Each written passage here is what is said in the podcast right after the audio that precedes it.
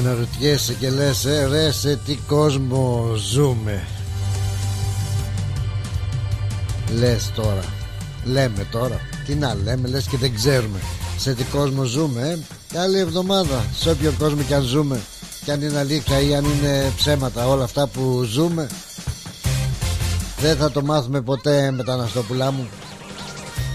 Ξενιτεμένα μου και μη, καλώς ορίσατε στο Drive Time. Καλή εβδομάδα σε όλους. 29 Γενάρη 2024, Δευτέρα σήμερα, τελευταία εβδομάδα για τον Γενάρη. Πάει και αυτός, πώς περνάνε οι μήνες.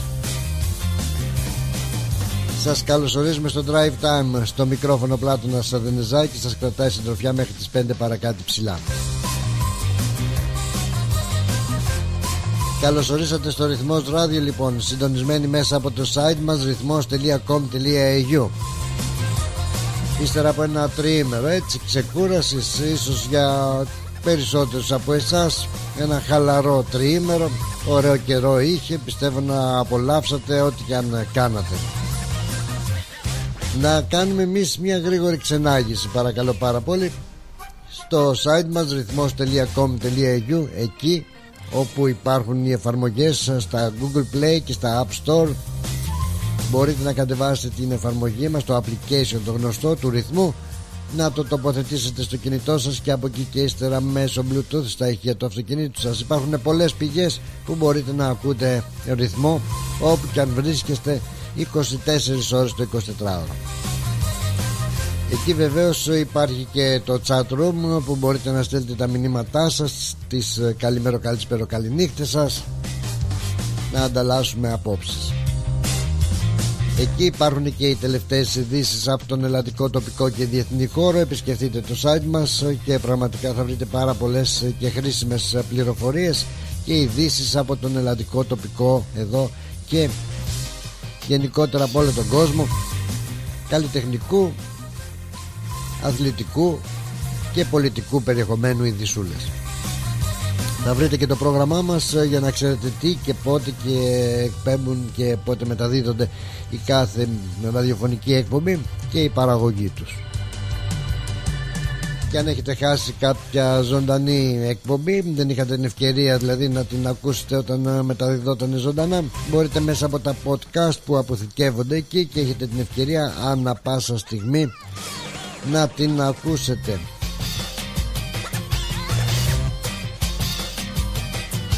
Να ενημερώσουμε λοιπόν ότι αυτή τη στιγμή ζωντανά και μέσα από το Facebook, με ήχο όμως, όχι εικόνα.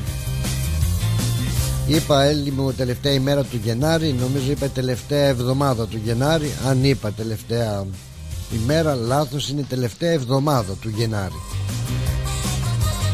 Καλά που έχω και εσάς, σημαίνει αυτό ότι παρακολουθείτε στενά την εκπομπή και μας χαροποιεί ιδιαίτερα. Facebook λοιπόν με ήχο, όχι ακόμα με εικόνα. Αύριο θα έχουμε εικόνα και την Πέμπτη, έτσι που και που σας δίνουμε και μια εικόνα μέσα από το στούντιο. Μπορείτε όμως να στέλνετε τα μηνύματά σας στο ρυθμός του Facebook, ρυθμός ράδιο, για να μας κάνετε και εσείς παρέα. Βέβαια μπορείτε και το γνωστό το μότο μας, αν δείτε κάτι, αν νομίζετε ότι κάτι ενδιαφέρει και τους άλλους, αν θέλετε να πάρετε και εσείς τα 5 λεπτά δημοσιότητας και μετά καβαλάμε και το καλάμε και αυτοί είμαστε. Εδώ είμαστε να σας δώσουμε το βήμα. Κάθε μέρα μου παίρνεις 5 λεπτά, γίνεσαι γνωστός, πώς θα γίνει. Εμείς τόσα χρόνια δεν καταφέραμε να γίνουμε. Εσείς όμως με 5 λεπτά μπορείτε αμέσως να γίνετε γνωστοί και να εξυπηρετήσετε τα συμφέροντά σας. Να βγαίνετε έξω και να λένε «Ω Γιάννης, τι ωραία, σ' ακούω στο ράδιο». Και αυτό το ψώνουμε, τι να κάνουμε. 90-18-52-18, αν θέλετε και εσείς να βρεθείτε στην δικιά μας ρυθμοπαρέα, 90-18-52-18, θα χαρούμε πάρα πολύ να ακούμε και τις δικές σας φωνές και να μοιραζόμαστε τα φώτα της δημοσιότητας. Ρε τι ψωνάρες είμαστε, ω μανούλα μου. Εγώ τουλάχιστον, τώρα οι άλλοι δεν ξέρω. Ναι. Τα είχαμε και δίθεν. Ωραίο καιρό έχουμε σήμερα. Να πάμε και στις καιρικές συνθήκες που επικρατούν έτσι. Τώρα θα μου πεις καλοκαίρι, Δεν ξέρω, το λες καλοκαίρι, δεν το λες καλοκαίρι. Εσείς θα μας το πείτε, αν βρίσκεστε σε καμιά παραλία και το γουστάρετε και κάνετε μπανάκι μανάκι, πάει να πει ότι είναι καλοκαιράκι.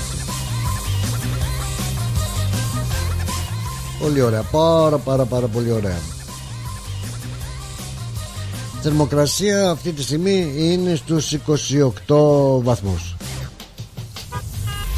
28 βαθμούς εδώ στην Μελβούρνη και αναμένεται να έχουμε κάτι έτσι ωραίες θερμοκρασίες. Δεν μπορώ να πω για αύριο, Τρίτη 24, Τετάρτη 22, Πέμπτη 25, Παρασκευή 21, Σάββατο 27. Θερμοκρασίες που κρατάς έτσι, δεν θες να σκάς και από τη ζέστη, να σκάει ο τζίτζικας που λένε, απλά να μπορείς να το γουστάρεις. Τώρα για μπάνιο, τι να σας πω, δεν ξέρω. Άσε που και οι παραλίες είναι και ψιλοεπικίνδυνες. Εδώ ήδη σε σκάνε κάτι καρκαρίες 10 μέτρα που λέει ο λόγος από το πουθενά. Είναι να μην σε φάει μαρμάγκα το μαύρο ψάρι. Μαύρο είναι, δεν είναι μαύρο, αλήθεια, γκρίζος. Γκρίζος καρχαρίας ή λευκός καρχαρίας, τέλος πάντων. Ας μην τα συζητάμε αυτά. Να προσέχετε εάν πηγαίνετε στις παραλίες, να έχετε το νου σας. Να χαιρετήσουμε τους αγαπημένους μας φίλους στις άλλες πολιτείες της Αυστραλίας και να ξεκινήσουμε από πού? Από την Κουινσλάνδη, έτσι, από το Queensland, το οποίο μας ενημερώνει η μετρολογική υπηρεσία ότι έχουν εκδώσει σοβαρές προειδοποίησεις. Θα έχουν εκεί καταιγίδες πάλι, θα έχουν έντονες βροχοπτώσεις που μπορεί να έχουν και πλημμύρες σε όλη την νότια εσωτερική περιοχή για σήμερα. Ήδη μπορεί να έχουν αρχίσει κιόλας ώρες τώρα. Ανατροπές, λέει, μετά από ένα κύμα καύσωνα, λέει, που είχαν εκεί, έρχονται ακραίες βροχές και μετά τις βροχές περιμένουν και πλημμύρες.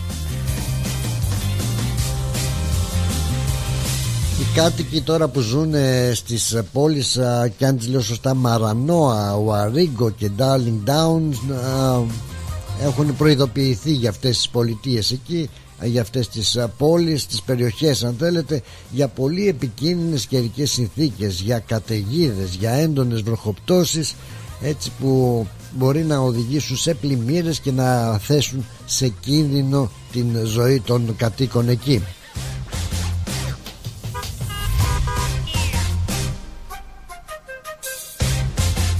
Πολλές είναι οι περιοχές λοιπόν που μπορεί να επηρεαστούν.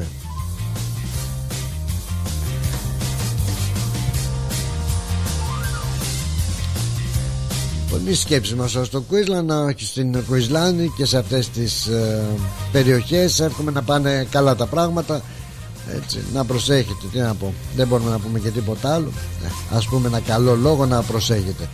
Χαιρετούμε και τις άλλες όμως πολιτείες, όπως είναι η Βρισβάνη, όπως είναι η Πέρθη, όπως είναι το Ντάρουιν, η Καμπέρα, το Σίδνεϊ, η Αδελαΐδα, η Τασμάνια, η Νέα Ζηλανδία. Και από εκεί να φύγουμε σιγά σιγά και να πάμε, που να πάμε στην μάνα πατρίδα Ελλάδα μας και Κύπρο μας, με το αγιασμένο χώμα τους εκεί, ιδιαίτερα στην Ελλάδα, έτσι που δεν είναι και οι καλύτερες ακόμα και εκεί καιρικές συνθήκες. Εκεί έχουν βροχοπτώσεις, έχουν χιονοπτώσεις, θα λέγαμε όμως φυσιολογικά πράγματα, χειμώνας είναι, τι να κάνουμε, δεν μπορώ να κάνω και τίποτα. Θα μου πεις τι θα ήθελες να κάνουμε, ξέρω εγώ, εμένα ρωτάτε. Πολύ ωραία, λοιπόν, να ρίξουμε και μια ματιά στην ταυτότητα της ημέρας. Δεν βλέπω, έτσι, γιορτή να είναι σήμερα, μεγάλη γιορτή ή μικρή γιορτή. Σίγουρα κάποια γιορτή θα είναι. Όπως γνωρίζουμε υπάρχουν καθημερινά γιορτές.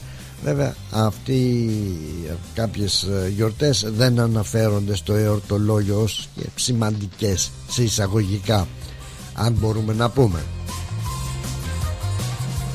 Γι' αυτό λοιπόν να περάσουμε τα γεγονότα. Δεν ξέρω βέβαια πάντα αν είναι και διαθέσιμος ο άνευ χαρτοφυλακίου μας ο Νίκος Αλεξόπουλος να μας συμπληρώσει. Πάντως εμείς έχουμε την υποχρέωση να σας αναφέρουμε ορισμένες έτσι, ορισμένα γεγονότα που πιθανότατα να ενδιαφέρουν.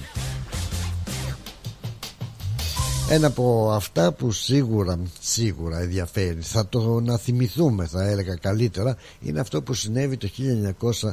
Καμιά φορά λες έτσι τα γεγονότα και περνάνε τόσα χρόνια από τότε που έγινε και λες άλλαξε άραγε τίποτα σήμερα? Ας πούμε για το 1996 σαν σήμερα που είχαμε την κρίση των ημείων, όπως αναφέρει εδώ πέρα το γνωστό σαν σήμερα ο πρωθυπουργός ο Κώστας Σιμίτς. Καλώς τον. Στις προγραμματικές του δηλώσεις στη Βουλή στέλνει μήνυμα προς την Τουρκία ότι σε οποιαδήποτε πρόκληση η Ελλάδα θα αντιδράσει άμεσα και δυναμικά. Η πρωθυπουργός της Τουρκίας τότε η Τανσού Τσιλέρ ζητάει διαπραγματεύσεις για το καθεστώς των βραχονησίδων του Αιγαίου. Τουρκικά πλοία παραβιάζουν τα ελληνικά χωρικά ύδατα και πλησιάζουν τα ήμια και γίνονται διαβήματα από την Ελλάδα σε Ευρωπαϊκή Ένωση και ΗΠΑ. Αυτά τα διαβήματα δηλαδή, αυτοί που όπως τα αναφέρουν ότι γίνονται διαβήματα, είναι σαν να λες θα το πω στον μπαμπά μου και ο μπαμπάς είναι η Ευρωπαϊκή Ένωση και η Αμερική για να σας κάνουν νταντά. Τώρα πόσο νταντά τους κάνανε, κολοκύθια τούμπανα που λένε, και δεν ξέρω γιατί τα λένε τούμπανα τα κολοκύθια, γιατί μεγαλώνουν, ξέρω εγώ, γίνονται σαν τούμπανο. Αλλά είδες αυτές οι δηλώσεις δηλαδή λες και είναι από κάθε κυβέρνηση copy-paste ρε παιδάκι που λένε, αντιγραφή και επανακόλληση. Θα αντιδράσει η Ελλάδα άμεσα και δυναμικά. Ναι, τσουτσουριάσανε τώρα και οι Τούρκοι και εμείς το χάψαμε από τις πολλές δυναμικές αντιδράσεις που έχουμε. Αντιδράσεις έχουμε μια και λέμε για την Τουρκία, να, για την Turkish Airlines που θα κάνουν λοιπόν η τουρκική αεροπορική εταιρεία, μια και αναφέρουμε για τους Τούρκους έτσι τις αντιδράσεις που κάνουν οι κυβερνήσεις αλλά και οι πολίτες. Μαθεύτηκε λοιπόν ότι θα έρθει και η Turkish Airlines, η τουρκική αεροπορική εταιρεία. Το αναφέρουμε και εμείς έτσι εδώ μπάσκετ αυτό και σου λέει, μάλιστα αναφέρουν τώρα ορισμένοι ότι θα έχουν φτηνές τιμές ταξίδια προς την Ευρώπη και από και άλλες χώρες και θα μπορείς μέσω κάποιες άλλες αεροπορικής σύνδεσης να φτάσεις και μέχρι την Ελλάδα. Αναφέρθηκε λοιπόν η είδηση και βλέπεις κάτι έτσι πατριωτικά σχόλια κάτω. Σιγά να μην πάμε με τους Τούρκους, δεν πατάω το ποδάρι μου στα αεροπλάνα τους, ξέρω εγώ, λέμε τώρα. Παπαπαπαπα που θα πάω εγώ με την τουρκική αεροπορία, ούτε σέντζα τους δίνω. Βέβαια είμαστε δυνατοί πατριώτες, αλλά τώρα όταν παίζει και το οικονομικό και όταν θα σου πει, λέω εγώ τώρα γιατί λένε ότι είναι φτηνή η αεροπορική εταιρεία, κολοκύθια τούμπανα εγώ από ό,τι έριξα μια ματιά, βλέπω ότι για να πας με την συγκεκριμένη εταιρεία μέχρι την Ελλάδα θα πας και σε καμιά δεκαριά χώρες ακόμα έτσι σαν τουρισμό τρόπος του λέγει, θα κάνεις καμιά 40 ώρες και κάποια στιγμή θα φτάσεις στον προορισμό σου. Θα σε πάρει από εδώ δηλαδή, από τη Μελβούρνη θα σε πάει στο Κουάλα Λαμπούρ, τι ωραία. Θα σε πάει μετά ξέρω εγώ στο Ινσταμπούλ το λένε, την Κωνσταντινούπολη, ρε βρεγμένη σανίδα. Και από εκεί με άλλη πτήση θα φτάσει στον προορισμό σου. Το και σου είναι φτηνό. Φτηνό δεν είναι από ό,τι είδα τουλάχιστον μέχρι τώρα. Αλλά και καλά λένε οι πατριώτες εδώ πέρα, σιγά να μην υποστηρίξουμε τώρα το αυτό, την τουρκική αεροπορία. Η αεροπλοεία, ξέρω όπως τη λένε. Τέλος πάντων, αεροπορική εταιρεία είναι τουρκική, δεν έχουμε τίποτα. Αλλά άμα λέω εγώ τώρα, σπάει ο διάλογος το ποδάρι του εκεί που πληρώνεις τώρα για τις άλλες εταιρείες 2.500 και 3.000, και γυρίσει τώρα η συγκεκριμένη εταιρεία και σου πει με 1.600 σε πήγα καρφί στην πατρίδα σου. Αν θα πάω ή δεν θα πάω, εκεί θέλω να δω και να στηθώ έτσι με την κάμερα στο αεροδρόμιο. Αυτοί που φωνάζουν και διαμαρτύρονται και οι πατριώτες, αν θα πάνε ή δεν θα πάνε. Γιατί όταν πέσει το χρήμα στη μέση, εντάξει, τα ξεχνάμε όλα αυτά, μόνο δεν βαριέσαι λες. Και τι έγινε, κακά τα ψέματα, για να μην κρυβόμαστε και πίσω από το δάχτυλό μας.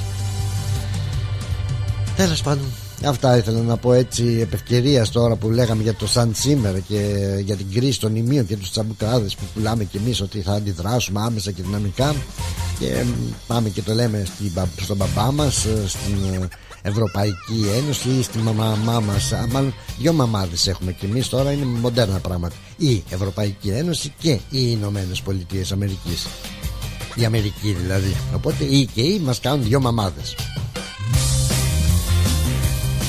Αυτά έτσι σαν εισαγωγή είχα να σας πω. Βλέπω ότι η ώρα περνάει, όμως δεν προλαβαίνω να σας πω τίποτα άλλο. Θα μεταφέρουμε τα μηνύματά σας στην συνέχεια. Τι να σας πω για τον Οτσαλάν, το 99, ο ηγέτης του ΠΚΚ, άκου ονομασία, ο Αμπτουλάχ Οτσαλάν, όλος και αυτός φτάνει στην Αθήνα και διαμένει επιδιήμερο παρανόμος. Σας αφήνω εδώ, πάμε για διαφημίσεις, θα γυρίσουμε γιατί ακόμα δεν αρχίσαμε.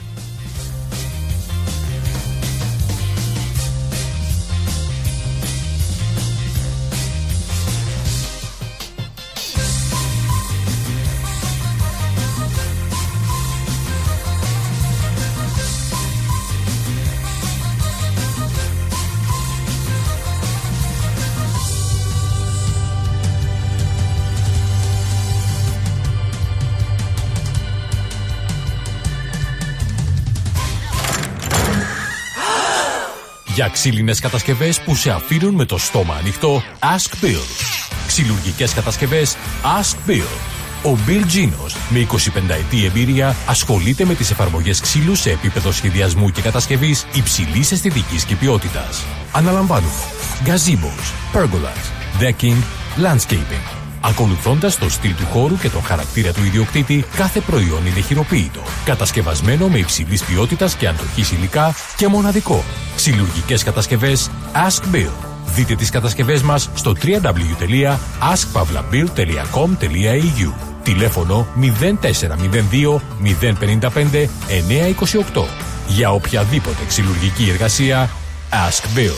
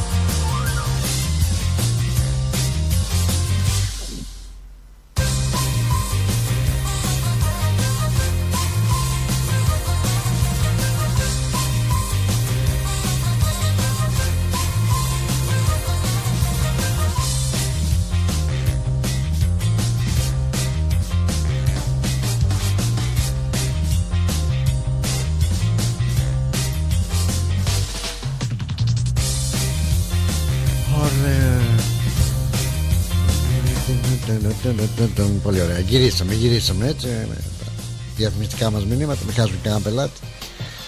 Ναι βέβαια. Λοιπόν, τι ήθελα να σας πω τώρα,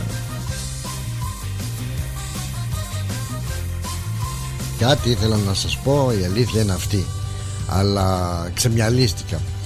Τα μηνύματά σας δηλαδή με ξεμιαλίσανε, και ιδιαίτερα θα έλεγα το μήνυμα που είναι στο inbox του ρυθμού από τον φίλο με τον Τζιριμπίμ Τζιριμπόμ, τον Πάνο, τον Καρανίκα, ο οποίος είναι πολύ παλιόπαιδο, να μην πω τίποτα άλλο, και μου γράφει: καλησπέρα φίλε μου Πλάτωνα, από το Μπουκέτ Patong Beach, κάπως έτσι θα λέγεται φαντάζομαι, και μου στέλνει κάτι ωραίες φωτογραφίες. Μια πολύ δυνατή φωτογραφία βλέπω εδώ, σεσλόν, πώς λέμε, ξαπλώστρες, παραλία, ομπρελίτσες. Θέλω να δω εδώ, βλέπω και μια, μου θυμίζει την Ελλάδα, δεν ξέρω, τυχαία βέβαια θα έχει πάρει τη φωτογραφία ο φίλος ο Παναγιώτης. Ρε, άφησες τα λεωφορεία και πήγες, καλά έκανες ρε φίλε, μπράβο. Έχει τις ξαπλώστρες στη φωτογραφία, και βλέπω και μία τσιριμπομ, τσιουάουα, τι είναι δεν ξέρω, φοράει ένα καπελάκι και κάτι πραμάτια έχει στα χέρια της, κάτι πουλάει. Και μου θυμίζει την Ελλάδα, που περνάνε εκεί όταν είσαι ξαπλωμένος, ξαπλώστες στην παραλία και πουλάνε τα τσιμπιρλίκια τους εκεί, τα βραχιολάκια, τα γυαλάκια, τα πάντα όλα. Ωραία, γεμάτη είναι εκεί η παραλία και πρέπει να έχει και ωραίο καιρό φαντάζομαι, μόλις πράσινες ξαπλώστρες, να περνάς καλά αδελφέ μου, και πολύ καλά κάνεις, και χαίρομαι ιδιαίτερα γιατί μια ζωή την έχουμε φίλε, και αν δεν την γλεντήσουμε τι θα καταλάβουμε. Ωραία είναι, δεν ξέρω αν κάνεις και jet ski, να προσέχεις άμα κάνεις jet ski. Ωραία παραλία πρέπει να είναι, ωραία στο Μπουκέτ. Και έχει και ωραία βραδινή ζωή, έχω μάθει εκεί. Τσιριμπίμ, τσιριμπόμ, Παναγιώτη, Παναή, πάνω να προσέχεις. Λοιπόν, να περνάς καλά, γιατί όχι. Στα άλλα σας μηνύματα για να πάω, περίμενε κάπου, πού πήγε πάλι, μου φύγαν τα μηνύματα σας, έχω δύο πουλάκια μες στα καρατάκια. Θα τα πούμε εδώ πέρα, θα τα βρούμε όλα τα μηνύματά σας, γιατί τα μηνύματά σας είναι που μας κρατάνε συντροφιά, και τα τηλεφωνήματά σας, και 5 λεπτά δημοσιότητας, έτσι για να γίνει και εκείνος διάσημος και μετά να μας καβαλεί στο καλάμι και να λένε ο Αντερέας ακούμε. Να, έχει και έναν τσιβάβα, μου στέλνει και άλλες φωτογραφίες. Τον άτιμο. Το Μπουκέτ. Γεια σου Αντρίκο, καλώς το να. Έτσι, χαίρομαι να σ' ακούω να χαμογελάς και να είσαι με το γέλιο. Πάντα χαμογελάς. Τι που κάνει, γιατί μου αγχώνεσαι δευτεριάτικα? Γιατί αγχώθηκα γιατρέ? Βλέπω και τον κύριο Γιαλαμπά εδώ. Στενοχωριέσαι πασά.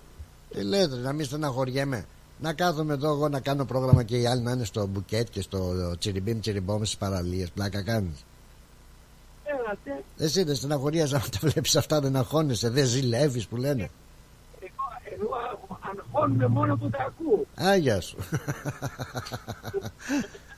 Μόνο που τα ακούω. Έτσι. Τι θα κάνουμε. Εγώ τώρα μόλις θα πάω στο σπίτι θα χτυπήσω παραλία. Αμπά, είσαι κοντά στην παραλία, το σπιτικό σου αν επιτρέπεται? Σε θάλασσα? Όχι,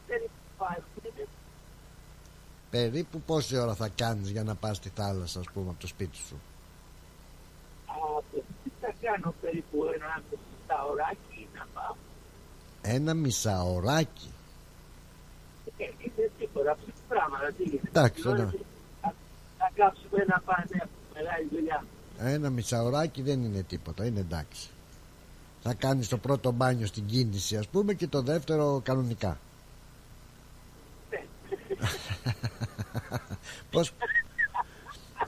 Πώς πέρασες το τριήμερό σου, πώς το πέρασες? Μια χαρά, ήρεμα, φαγητό, πιωτό. Αχα. Και κάθε παρέα. Πολύ ωραία. Συνηθίζεται και το μπάμπικιου τις ημέρες του τριημέρου. Έκανες μπάμπικιου, τίποτα? Έψηκα μια γουρουνοπούλα? Είναι το tradition που λένε. Αχα.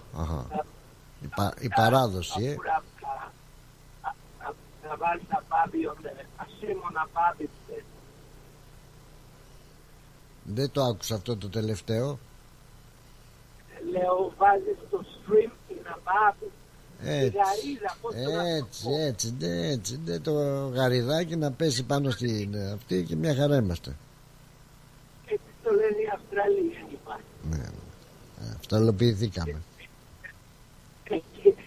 Έτσι που γίναμε, αυτά τραβάμε. Λοιπόν, τώρα Αντρίκο μου, άστα αυτά, τα κεφάλια μέσα, τελείωσε το τριήμερο. Εντάξει, και τώρα κύριε Αντρέα, καλό Λέμπαρα, Λέμπα Day. Όλα τα πάνε που χαλάσαμε, θα πάμε να τα φτιάξουμε. Άγια σου, άγια σου. Όλοι το ίδιο κάνουμε. Μα τι, και να σου πω ότι τώρα θα περιμένεις πότε είναι, 11 Μάρτη κάπου εκεί, έχουμε την ημέρα την εργατική Λέμπα Day. Εκείνη η επόμενη αργία, καληνύχτα. Αυτό είναι too far, εγώ μπορεί να το κάνω και αύριο πάλι. Εσύ αύριο θα ξεκινήσεις πάλι το Labor Day. 11 το Labor Day και μπορεί να ρίξουμε και καμιά βουτιά αύριο, έτσι να κάνουμε, όπως το λέτε, κάτι άλλα, όχι λαό, όπως το λέτε. Καμιά να σκαπουλάρεις από τον δρόμο και να ρίξεις μια βουτή. Καλά, τι όμορφο, τάκα-τάκα. Πολύ ωραίο τα κατάκα. Τα κατάκα γρήγορα. Τσακ μπαμ. Τσακ μπαμ. Να είσαι καλά, Λεβέντη. Τα 5 λεπτά δημοσιότητά σου τελειώσανε. Έγινε καλό σου υπόλοιπο. Καλό υπόλοιπο και καλή που το παρανάει. Και σε σένα, Λεβέντη μου, Ανδρέα, καλή συνέχεια. Καλή συνέχεια, φίλε μου. Γεια χαρά σου, γεια. Ναι, τώρα δεν έχουμε τίποτα άλλο. Τώρα είναι η ώρα. Δεν έχουμε άλλες διακοπούλες. Labor Day.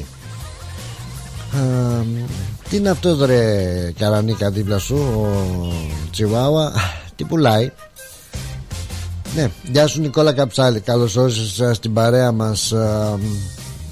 Πολύ σωστό. Είσαι to the point που λένε. To the point.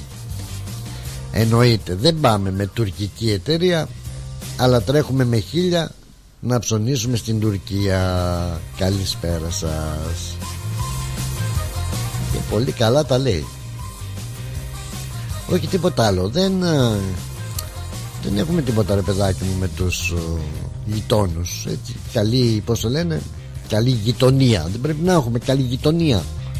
Αλλά σου λέει ο άλλος. Ναι, αυτά ας πούμε, τι να σας πω. Να, πάω στα μηνύματά σας πριν σας πω τα υπόλοιπα, γιατί ο Νίκος ο Αγγελόπουλος ξαναπήρε την πρωτιά. Γεια σου Πλάτωνα Λεβέντη, Μερακλή και Καραμπουζουκλή. Ο Νίκος ο Αγγελόπουλος που τον είχε και η εφημερίδα, τον γράψαν και οι εφημερίδες. Αυτός από 5 λεπτά δημοσιότητας πέρασε του ραδιοφώνου, πέρασε και στις αγγλόφωνες εφημερίδες πια, έγινε μεγάλο αστέρι. Τώρα που πηγαίνει θα τους λένε, σε είδα στο Herald Sun που ήταν στο The Age. Να μας πεις πώς σου φάνηκε η εμπειρία, φίλε Νικόλα Αγγελόπουλε. Άμα βρεις ώρα, για χτύπα μας ένα τηλέφωνο, θέλω να σε ρωτήσω έτσι πώς, τι συνέντευξη σε πήρανε που λένε και που λέει και ο Σαρής, η αγγλόφωνη εφημερίδα, και έγινες διάσημος και όπου πας λένε, α, ο Νίκος Αγγελόπουλος. Μην το καβαλήσεις μόνο και στο καλάμι. Έλλη, καλό απόγευμα. Δεύτερης σε θέση. Ναι, τον είχε η εφημερίδα τον Νικόλα μας. Για καλό σκοπό, για καλό λόγο. Όχι καλό σκοπό, καλό λόγο. Τον είχε για κάτι έκανε καλό εκεί. Τον ρώταγα για το City που έχει μαγαζί, πώς τα βλέπει τα πράγματα. Και έχει και φωτογένεια σου. Από αυτόν θα πάρουμε συνέντευξη. Τον Νίκο τον Αγγελόπουλο, Λεβέντης. Δεν τα λέω εγώ τσάμπα κι άδικα. Λεβέντης, Μερακλής και Καραμπουζουκλής. Καλό απόγευμα, Έλλη. Καλό πρόγραμμα με τη ρυθμοπαρέα μας. Τελευταία μέρα, ναι, το είπαμε. Της τελευταία εβδομάδα του Γενάρη. Μάλιστα. Καλό απόγευμα, μας λέει και η Βίκη Αμπατζίδη. Καλό απόγευμα, Πλάτωνα. Καλή εβδομάδα και καλή εκπομπή να έχεις. Πρώτη-τελευταία ημέρα του Γενάρη. Πάει και αυτό. Πάμε για Φλεβάρι, ναι. Ο Φλεβάρης και αυλεβίζει. Καληνύχτα θα μυρίσει. Το έκανα με παραλλαγή εγώ, έτσι, ναι.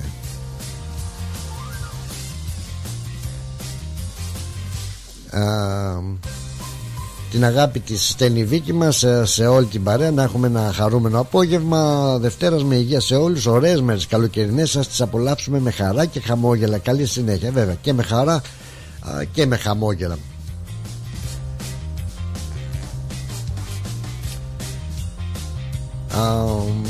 Γεια σου Αλεκούλα, λοιπόν, γεια σου Αλέκα. Η Αλέκα η αγαπημένη και ο Γιάννης ο προεδράρας μας να μας λείπει, λέει, εκεί που θα ξοδέψουμε τόσο, ας πάμε με άλλη εταιρεία. Έλε βρε Αλέκα, ας το κάνεις το ίδιο κανένα χιλιάρικο να δεις για πού θα πάμε.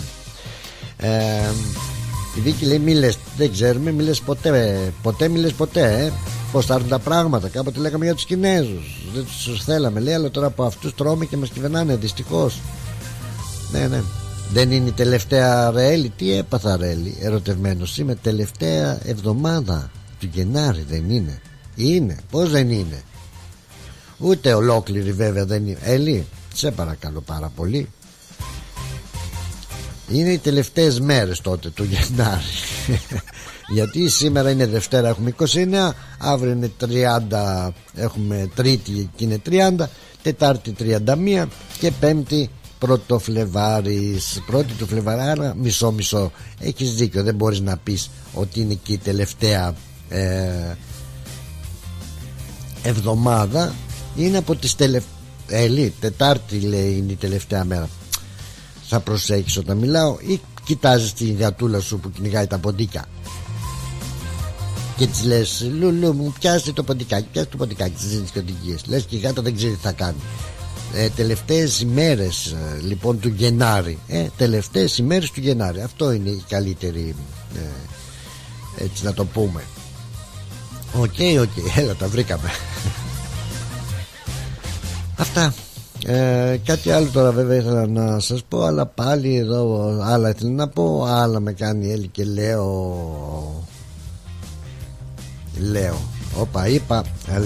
Έχουμε κυρίες και κύριοι, είναι μεγάλη μας χαρά, είναι μεγάλη μας τιμή, πραγματικά είναι μεγάλη μας τιμή που έχουμε κοντά μας έναν διάσημο άνθρωπο που τον γράψαν οι εφημερίδες προχτές, οι αγγλόφωνες, οι αυστραλέζικες εφημερίδες. Είναι ο Νίκος Αγγελόπουλος. Γεια σου ρε Νικόλα.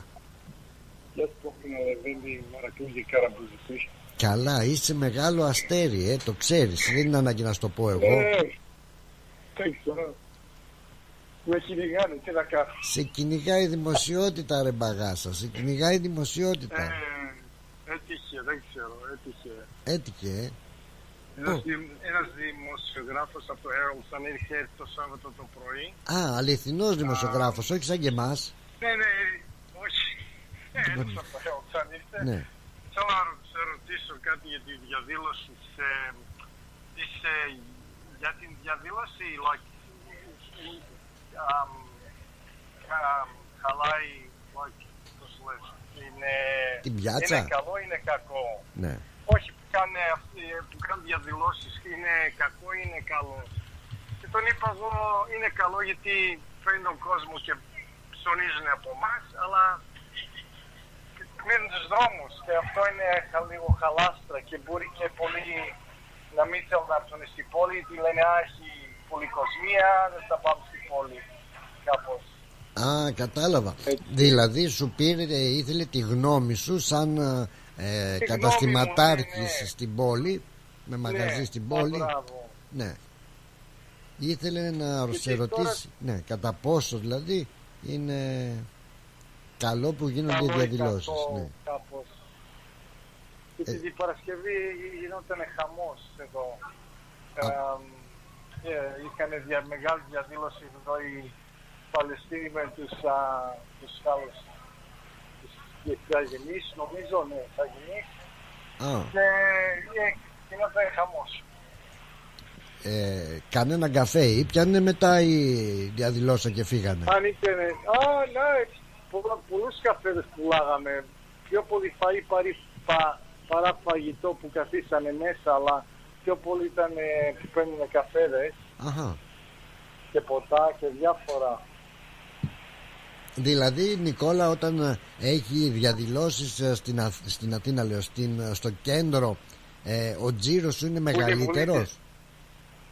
που είναι της Βουλής της Μελβούνης, πάντα κλείνουν τους δρόμους. Αλλά εξαρτάται και πόσα άτομα είναι και πόσο μεγάλο η διαδήλωση είναι. Ναι. Και που συνήθως πάνε στη Βουλή. Μπορεί να αρχίσουν κάτω στο Berkshire και να πάνε πάνω στη Βουλή, ναι, να αρχίσουν από το Style Library, από διάφορα μέρη. Ναι. Εξαρτάται και τι.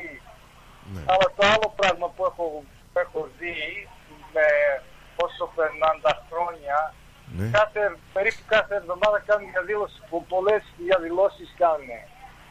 Μάλιστα. Το έχουν παρακάνει το πράγμα.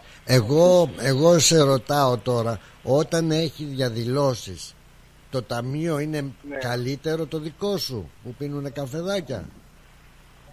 Εξαρτάται, άμα έρθουν και ψωνίσουν είναι καλό, αλλά άμα δεν ψωνίσουν δεν κάνει και διαφορά. Ναι, αλλά τις περισσότερες φορές ψωνίζουν. Όπως πες, άμα πάω να ψωνίσω, εγώ από το Victoria Market. Ναι.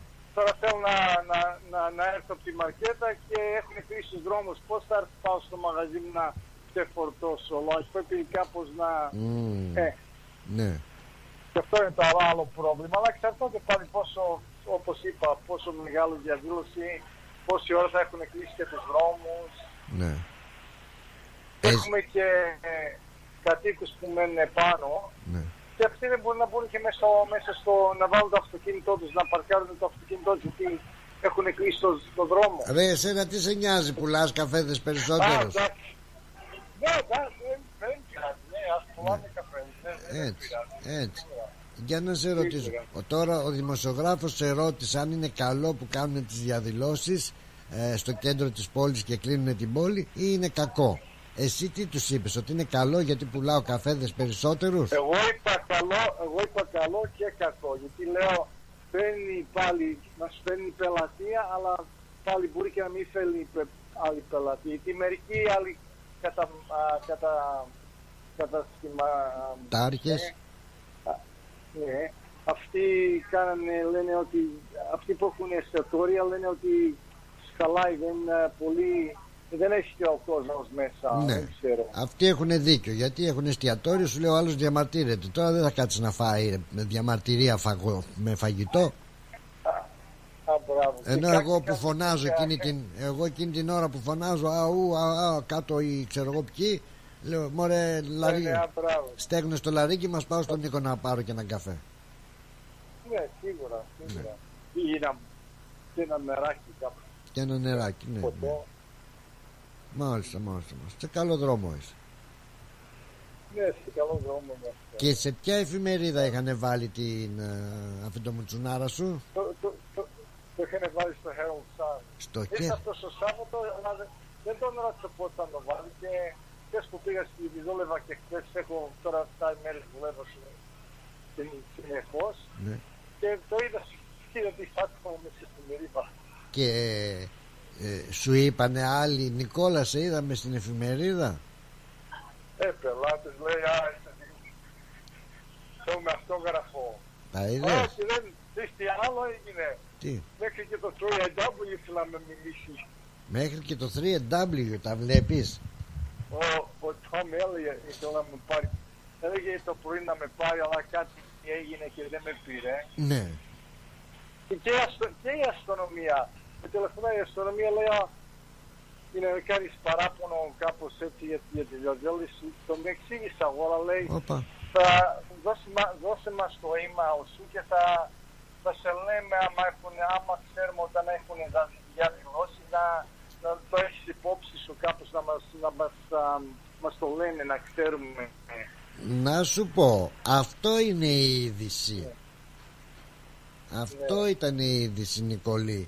Ότι η αστυνομία σε πήρε και σου είπε ότι κάνεις παράπονο που έχουν διαδηλώσεις, δώσε μου το email σου. Ναι. Ναι. Αυτό να το πεις στο 3W και να τους πεις έτσι, γιατί στο 3W ναι, σε ακούνε περισσότεροι από ό,τι ακούνε εμένα. Εμένα από ό,τι βλέπω εδώ δύο μ' ακούνε.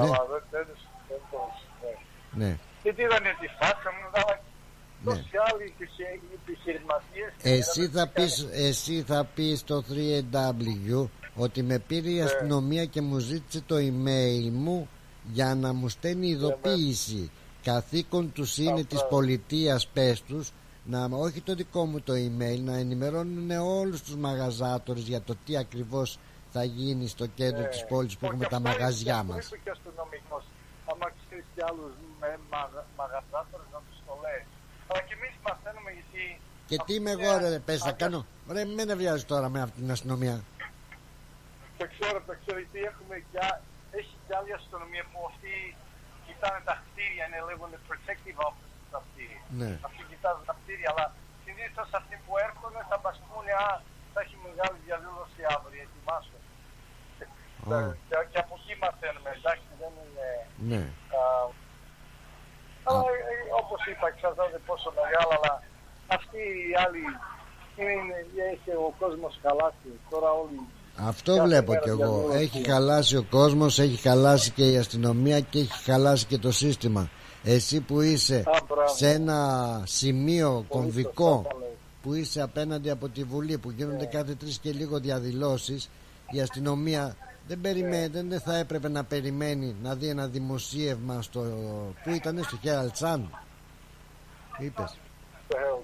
Ναι, δεν πρέπει να περιμένει από το Herald Sun εσέναν ο Νικόλα και μετά να σε πάρει να σου πει δώσ' μου το email και θα σου ειδοποιώ. Έχει υποχρέωση να ενημερώνει όλους τους καταστηματάρχες, όλους τους πολίτες ότι το κέντρο θα είναι κλειστό. Ναι. Λοιπόν, σε ευχαριστώ. Έγινε πλάσμα. Θα ξαναλέμε ευχαριστώ. Να είσαι καλά Νικόλα μου, εγώ σε ευχαριστώ που πήρες και... πήρες και 10 λεπτά από εδώ δημοσιότητα εσύ γιατί εντάξει σε έγραψε και το Herald Sun οπότε ναι. Δεν είναι εντάξει δεν είναι τη γνώμη μας. Όχι μωρέ, άμα πάρεις και το 3W πες και καμιά καλή κουβέντα για μένα, εντάξει. Σίγουρα. Φιλιά πολλά Λεβέντη μου, φιλιά. Γεια σου Πλατωνά, γεια.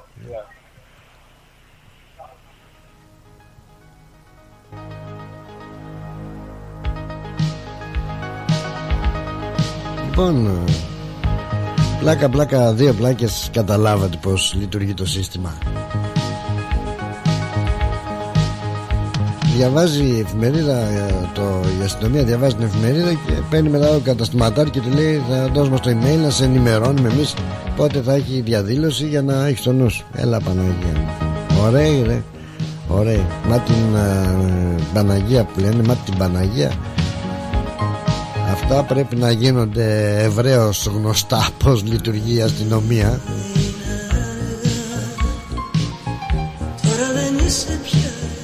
Έλεος δηλαδή. Οι άνθρωποι αυτοί που έχουν ειδικά στην περιοχή εκείνη και όχι μόνο θα πρέπει να βγάζουν ανακοινώσεις και να λένε ότι την τάδε ημέρα υπάρχει διαδήλωση. Εσείς που είναι να κατεβείτε για μια δουλειά, ξέρω εγώ, εκεί στο κέντρο της πόλης, να το αποφύγετε γιατί έχει διαδήλωση. Η ανακοίνωση γενικότερη και κάπου να το μαθαίνει ο κόσμος όλος. Έτσι.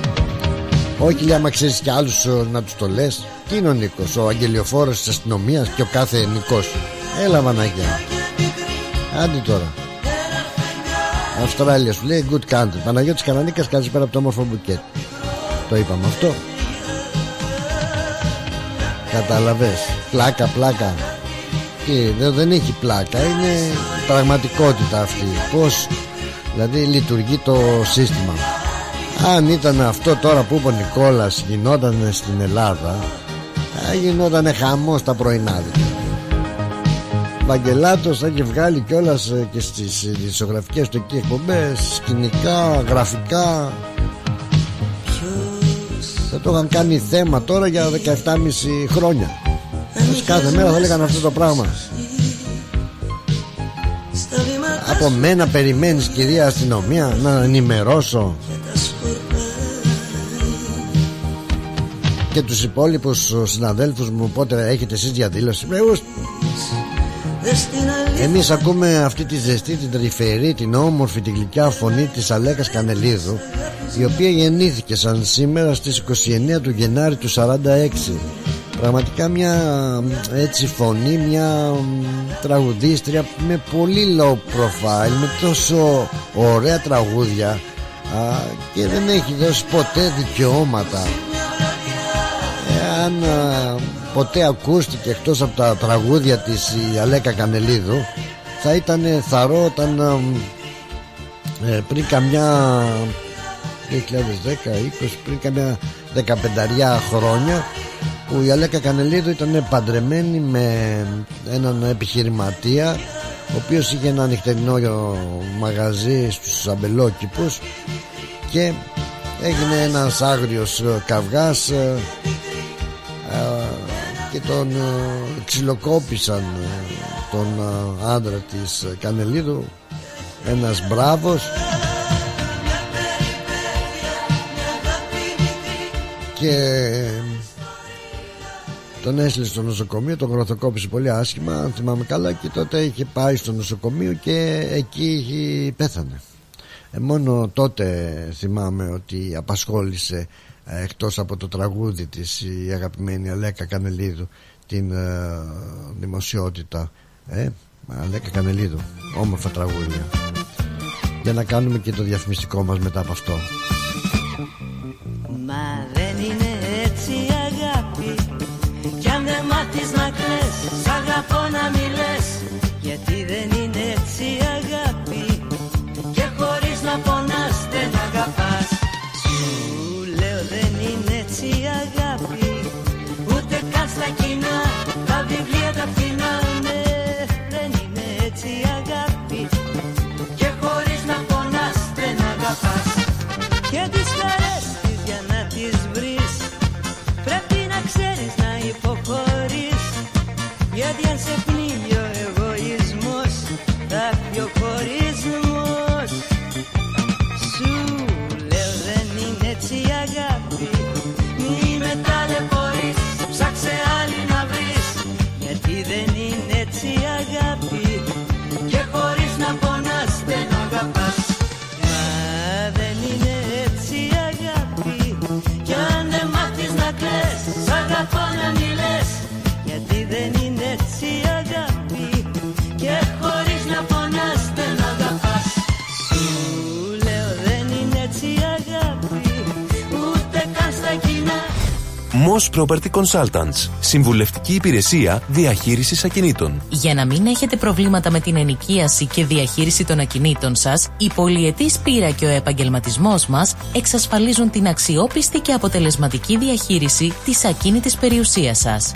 Αναλαμβάνουμε την επίβλεψη των ακινήτων σας, τη σύνταξη μισθωτικών συμβάσεων, την ίσπραξη των ενοικίων. Φροντίζουμε και διαφυλάσσουμε την ακίνητη περιουσία σας, διασφαλίζουμε τα συμφέροντά σας και διεκπεραιώνουμε με απόλυτη ασφάλεια τις συναλλαγές σας. Moss Property Consultants. Αναλαμβάνουμε εργοστάσια, γραφεία, καταστήματα, οικίες. Εξυπηρετούμε όλες τις περιοχές με υπευθυνότητα και επαγγελματισμό. Τηλέφωνο 9429 4800 429 Bridge Road, Richmond.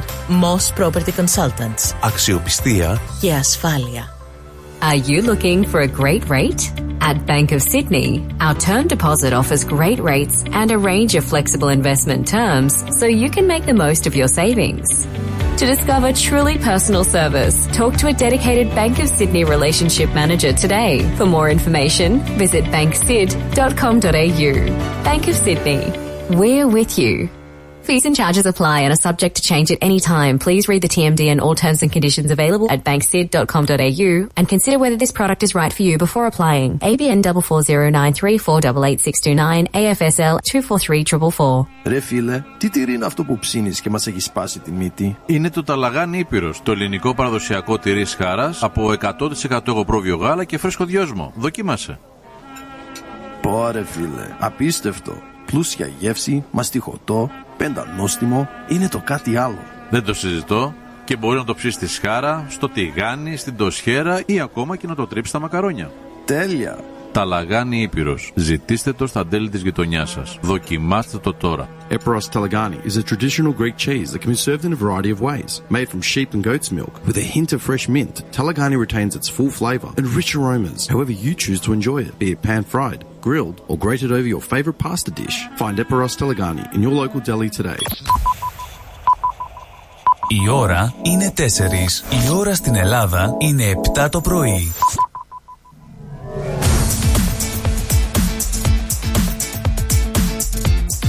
Στη Μελβούρνη ακούς ρυθμό.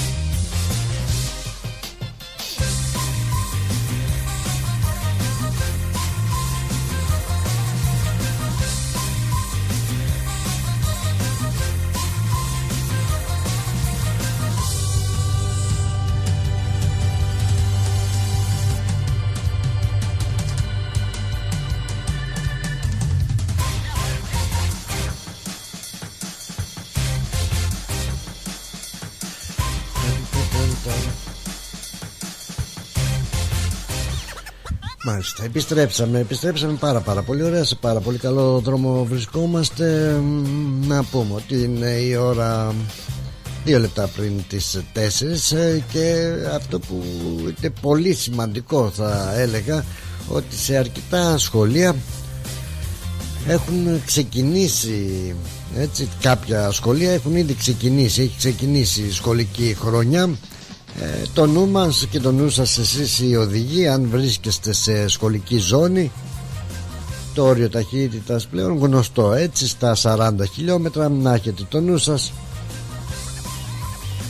στα παιδάκια, στους σχολικούς τροχονόμους, γενικότερα στις μητέρες, στις γιαγιάδες και σε όλο εκείνο τον κόσμο που πηγαίνει στο σχολείο για να πάρει είτε τα παιδιά του, είτε τα εγγόνια του, είτε τα ίδια τα παιδιά, έτσι, να γυρίσουν στο σπίτι τους. Προσοχή λοιπόν, αν βρίσκεστε σε σχολική ζώνη, το όριο ταχύτητας πλέον είναι 40. Τι να κάνει ο 40's, καλά θα είναι και αυτός. Είπαμε τώρα για την Αλέκα Κανελίδου, εξαιρετικός καλλιτέχνης, εξαιρετική. Τώρα από εκεί και ύστερα ένας πάρα πολύ ωραίος ηθοποιός που έφυγε σαν σήμερα από την ζωή, και ποιος δεν τον θυμάται, βέβαια θα μου πεις ποιος να τον θυμάται, παλιότεροι θα τον θυμούνται γιατί οι νεότεροι, και όταν λέω οι νεότεροι τώρα, οι 20άριδες, 25άριδες και 30άριδες, αρκετοί που να βλέπουν τις παλιές αυτές ταινίες, δεν ξέρω, βέβαια μπορεί να λέω και ψέματα, μοναδικός είμαι. Οι άλλοι το έχουν στο αίμα τους. Ζουν με αυτό, δηλαδή τρέφονται με το ψέμα, ξέρεις αυτό. Μακρύς, Ορέστης Μακρύς, γι' αυτόν θέλω να πούμε ότι σαν σήμερα έφυγε από την ζωή ένας πολύ σπουδαίος ηθοποιός και του κινηματογράφου και της τηλεόρασης, τα ελληνικά έργα που τον βλέπαμε, και έγινε γνωστός, έτσι, από το ρόλο του Μεθύστακα. Και όταν τον βλέπαμε σε κάποιες άλλες ερμηνείες του θεάτρου, μας φαινόταν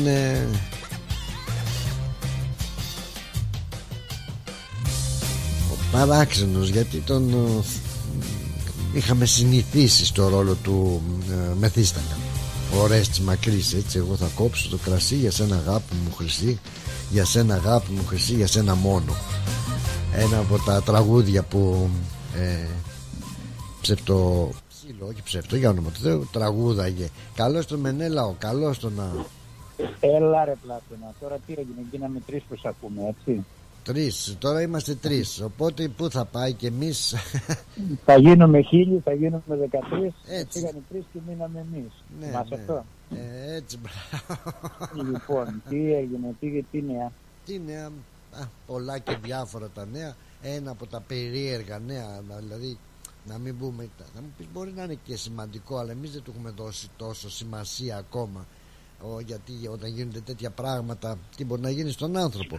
Και που αναφέρομαι, φίλε μου Μενέλα, στην Αμερική, όπου μια κυρία, έτσι, έδωσε $38,000 για να... Συγγνώμη, για ξαναπέσω τι έγινε.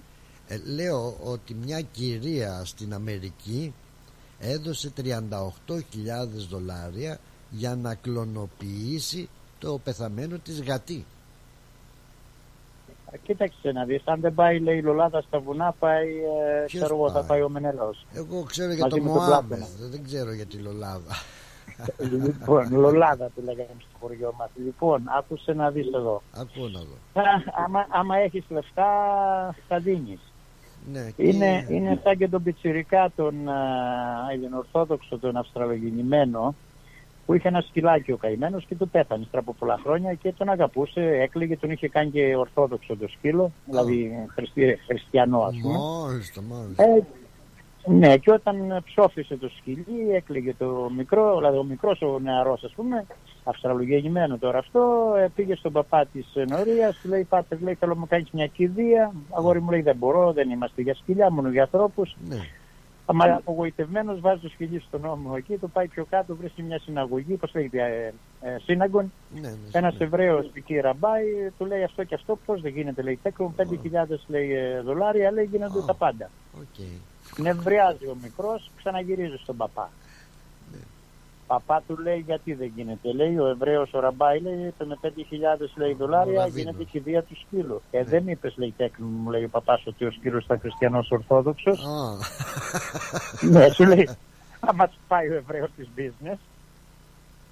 Τι να πω, λοιπόν, δηλαδή, δεν ξέρω. Ναι, τώρα αυτό είναι, ας πούμε, ανεκδότο, ας πούμε, ναι, για να γελάμε, αλλά όταν είναι τα $, όλα γίνονται. Λοιπόν, και από τα $, να φύγουμε τώρα.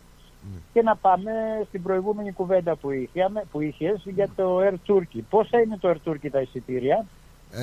Από ό,τι έκανα μια μικρή έτσι έρευνα, ήταν ακριβότερα από τα υπόλοιπα. Να χαρώ εγώ, μπήκαν δυναμικά οι δικοί σου μέσα. Ναι. Αλλά προβάλλεται ότι θα είναι φτηνότεροι και δεν ξέρω τι. Τώρα σκοπίμως προβάλλεται για να πάρουμε και καμιά διαφημισούλα, ξέρεις. Βέβαια, θα δώσουν και εδώ μερικά, θα ρίξουν για να πάρουν τις γραμμές. Θα έχουν ρίξει να τα λέμε τα πράγματα. Ναι, έτσι, μπράβο. Μενέλα, να σου πω και κάτι. Έχω μάθει, δεν ξέρω κατά πόσο είναι αλήθεια, ότι ο αρμόδιος, ο υπεύθυνος της εταιρείας της Turkish Airlines στην Αυστραλία είναι ελληνικής καταγωγής. Δεν παίζει ρόλο. Και ο Μπουλάς ήταν. Ναι, γιατί όχι. Και ο Μπουλάς ήταν. Πώς τη λέγανε αυτή που έκανε το κορονοϊό τα χάπια, ήταν Έλληνας, Ελληνοεβραίος βέβαια, ναι, αλλά στη Γερμανία ήταν εταιρεία, αυτός που την έκανε founded ήταν Τούρκος. Ναι. Πώς λέγονταν αυτή η εταιρεία που έφτιαχνε τότε τα εμβόλια?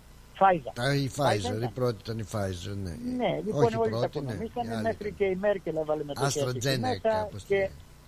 Ναι, και τώρα ακούγεται δεύτερο γραφείο πληροφοριών. Ναι.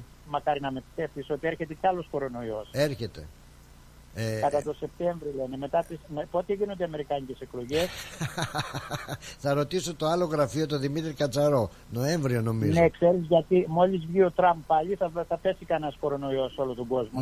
Να σου πω, κάνει μια παρένθεση. Μια παρένθεση εδώ και να σου πω ότι όντως, και δεν ξέρω, αλλά διαπιστώνω καθημερινά πολλά κρούσματα κορονοϊού, κακά τα ψέματα. Πολλά. Δύο εργάτες μου έχουν κορονοϊό, είχαν δηλαδή. Ευτυχώς και άλλος ένας που ξέρω τώρα είναι με κορονοϊό. Αλήθεια. Σπίτι, φίλος. Και άσχημα κιόλας. Με πολύ άσχημο βήχα, με πολύ πυρετό, με πολύ κατάπτωση. Η αλήθεια είναι αυτή. Τώρα για τα εμβόλια δεν ξέρω, αλλά η αλήθεια είναι ότι έχουν. Ναι, παρακαλώ. Σωστά. Τώρα λέμε, ας πούμε, καμιά φορά τώρα εμείς οι Ελληνάρες πεταγόμαστε και λέμε ναι. Τώρα το Air Turkish. Και εγώ εντάξει, έχω κάνει ένα ταξίδι το 17 με αυτούς, χωρίς να το ξέρω βέβαια. Ναι. Φύγαμε από εδώ με Air Jet, νομίζω ήταν, πώς το λένε, στην Αυστραλέζικη εταιρεία μέχρι Συγκαπούρη. Ναι. Και από Συγκαπούρη σε 2 ώρες φύγαμε Turkish Airlines, πήγαμε στην Κωνσταντινούπολη. Δεν είχε τίποτα να κάνει. Ναι. Διαφορετικά είναι τα χρώματα στα αεροπλάνα. Ναι. Και από εκεί σε κάνα 2 ωρίτσες πήγαμε τον καφέ μας εκεί, κάναμε τον αρέ μας, πώς το λένε, την προσευχή μας. Κάνατε το πρωί τα ξημερώματα, ναι, το γιαρέ μας και κατευθείαν Αθήνα μετά, δεν έτρεχε τίποτα. Και πράγματι καλό το point που είπε και ο Νίκος ο Καψάλης, ότι εδώ πάμε και κάνουμε ψώνια στην Κωνσταντινούπολη και στην Τουρκία γενικότερα. Ακριβώς, ήταν τότε 2.400 τα άλλα εισιτήρια και εγώ πήγα με 1.350 και γυρίσαμε πάλι την ίδια διαδρομή σχεδόν, δεν είχα κανένα πρόβλημα. Αλλά το reason που πήγα εγώ τότε, για να μην παραξηγηθώ κιόλας, είναι ότι ήθελα να κάτσω στην Κωνσταντινούπολη μια εβδομάδα. Να δω την πόλη. Γιατί όχι. Να δω την πόλη. Ναι. Δηλαδή είναι καλό κι αυτό. Δεν το έκανα, θέλω να το ξανακάνω. Ναι. Αν με βοηθήσει ο Θεός. Φέτος το καλοκαίρι θα πάω για πιο λίγο, αν είμαστε γεροί. Αλλά τι διαφορά τώρα έχει το Turkish Airlines με το Qatar Airlines. Και δύο μουσουλμάνικες χώρες είναι και δύο εξτρίμας σχεδόν είναι, αν το πάρουν έτσι. Και ο ένας βοηθάει τον άλλον όταν χρειάζεται. Είμαστε εκεί τώρα ακόμα σε αυτά τα πράγματα, εχθροί και φίλοι. Όχι, τώρα, άμα το δείτε από μια άλλη άποψη, Πλάτωνα μου, δηλαδή εντάξει. Εγώ αν θα πάω στην Ελλάδα, δηλαδή, θα πάω με το Κατάρ παράδειγμα, θα πάω με το Emirates. Τι είναι αυτά, αραβικά κράτη είναι, τα ίδια είναι όλα. Και ξέρεις κάτι εδώ στην Αυστραλία. Δεν υπάρχουν φιλίες στις business. Αυτό θέλω να πω. Δεν υπάρχουν φιλίες στις business. Και εδώ στην Αυστραλία που ζούμε, ο γείτονας παράδειγμα που είναι Τούρκος, και του μιλάμε και τα παιδάκια μας που παίζουν μαζί, τώρα τι να λέμε. Ναι, μόνο ένα πράγμα δεν μας καθάρισαν στην Ελλάδα οι δικοί μας που είμαστε πιο πατριώτες και είμαστε τόσο Έλληνες οι κυβερνήσεις μας, γιατί πλήρωσαν 7 δισεκατομμύρια δολάρια παραπάνω στα κοντράτα με το υγραέριο που κάνουν εισαγωγή. Αυτά είναι. Αυτό να μας πει. Τώρα αν θα πας με Turkish Airlines ή με German Airlines, το θέμα είναι ότι δεν είχαμε Ολυμπιακή, τη χάσαμε. Εκεί όλο μετρούσε. Και να ρωτήσω, τώρα έχω και μια απορία έτσι, μια και... Είχα εντάξει, καταπιαστεί με τα διαφημιστικά έτσι. Έρχεται τώρα, δεν ξέρεις μεθαύριο, λέω εγώ τώρα έτσι, παράδειγμα, έρχεται τώρα η Turkish Airlines και θέλει να διαφημιστεί στο ραδιόφωνο το ελληνικό, εγώ θα βάλω έτσι, ή στις εφημερίδες. Τι θα κάνεις, δεν θα το διαφημίσεις? Και... άμα σου τα ρίξει, δηλαδή πληρώσει, θα διαφημίσεις. Θα κατηγορηθείς όμως γι' αυτό? Δεν ξέρω. Μπορεί ναι, μπορεί και όχι, αλλά όταν έχει διαφήμιση και όταν την έχει αφήσει το Αυστραλέζικο το κράτος, την έχει δώσει μια αδειοδότηση βέβαια, στηρεί τα στάνταρ, θα το κάνουν. Και να σου πω κάτι, εγώ τους ζηλεύω. Ναι. Όχι τους ζηλεύουν δηλαδή με την κακιά έννοια, γιατί έπρεπε αυτό που κάνουν αυτοί να το είχαμε κάνει εμείς. Απλά δεν μπορούμε. Συμφωνώ, και μάλιστα είχαν κάνει και μια γερή καμπάνια, αν θυμάσαι έτσι, ο Μέση ήταν, ο Ρονάλντο ήταν, που διαφήμιζε την εταιρεία. Πολλά εκατομμύρια είχαν δώσει. Σωστά, και έχουν ρίξει πολλά κεφάλαια μέσα, δεν ξέρω αν είναι δικά τους, αν είναι ξένα τα κεφάλαια. Πάντως έχουν να αγοράσουν και 300 αεροπλάνα, νομίζω, Airbus, Boeing. Κάτι έχουν κάνει και συμφωνία τώρα.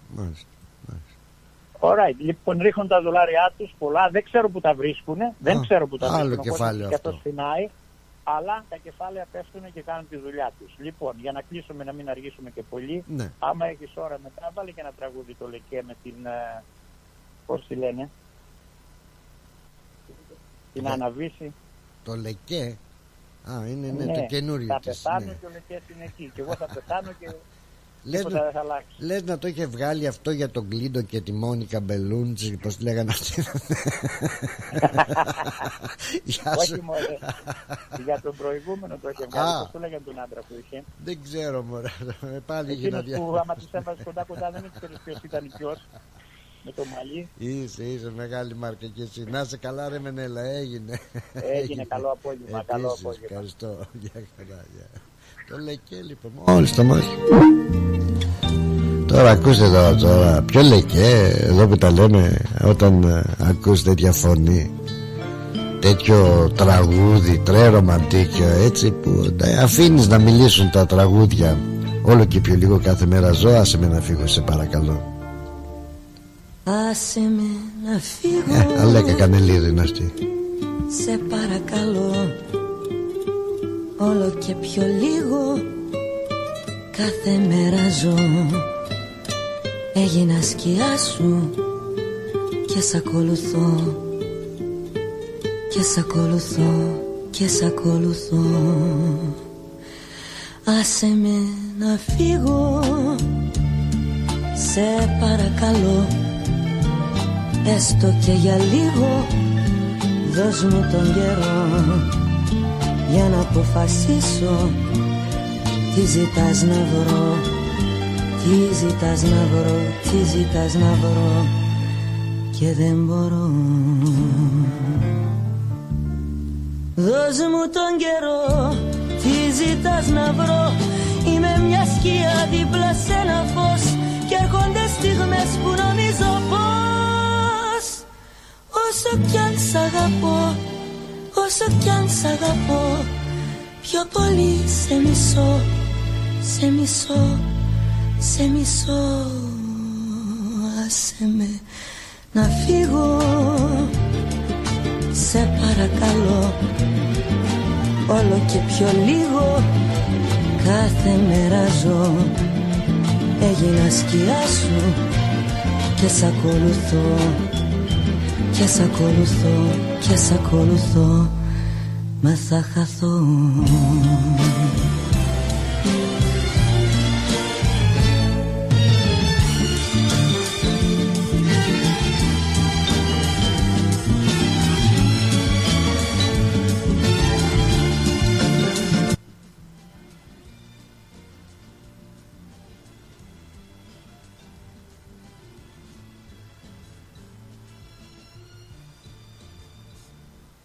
Δώσ' μου τον καιρό, τι ζητάς να βρω.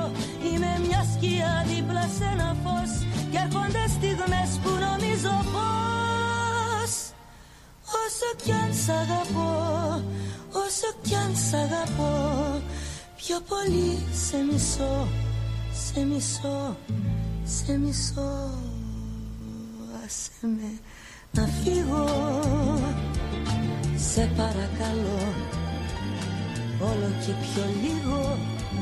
Κάθε μέρα ζω, έγινα σκιά σου και σ' ακολουθώ, και σ' ακολουθώ, και σ' ακολουθώ, μα θα χαθώ.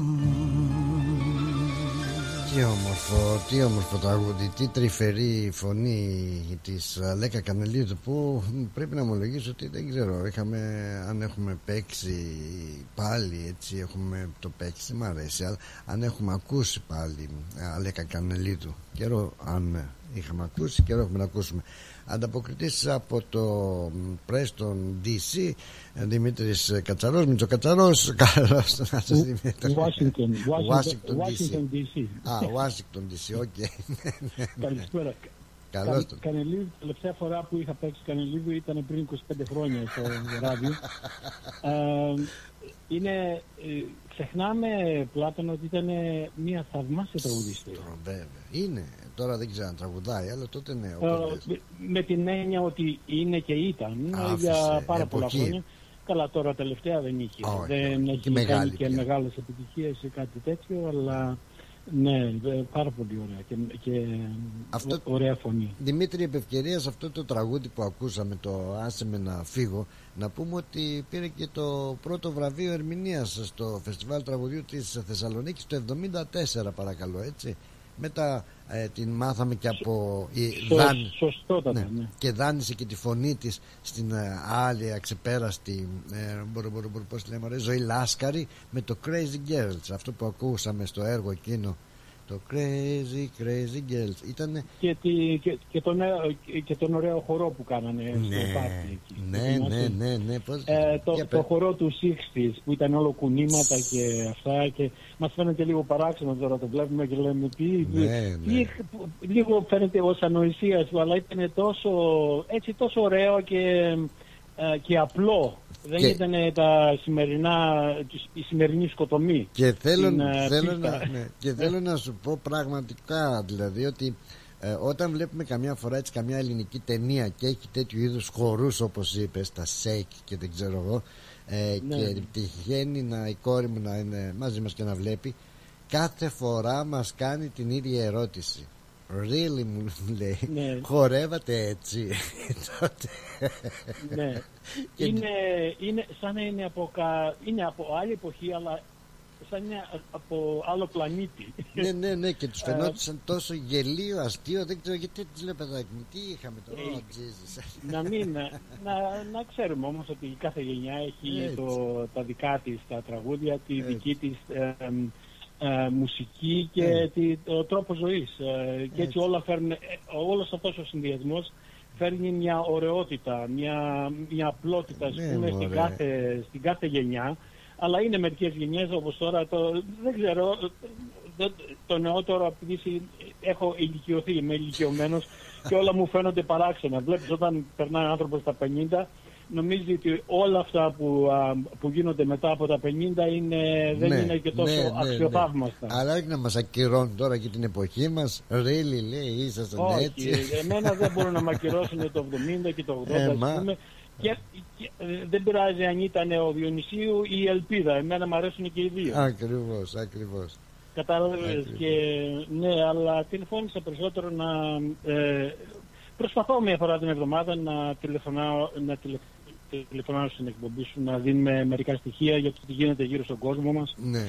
Και ασφαλώς φέτος, όπως είπε και ο Μενέλαος πριν, και κάτι είπες για τις Ηνωμένες Πολιτείες, γίνονται πολλά και διάφορα εκεί, γιατί είναι η χρονιά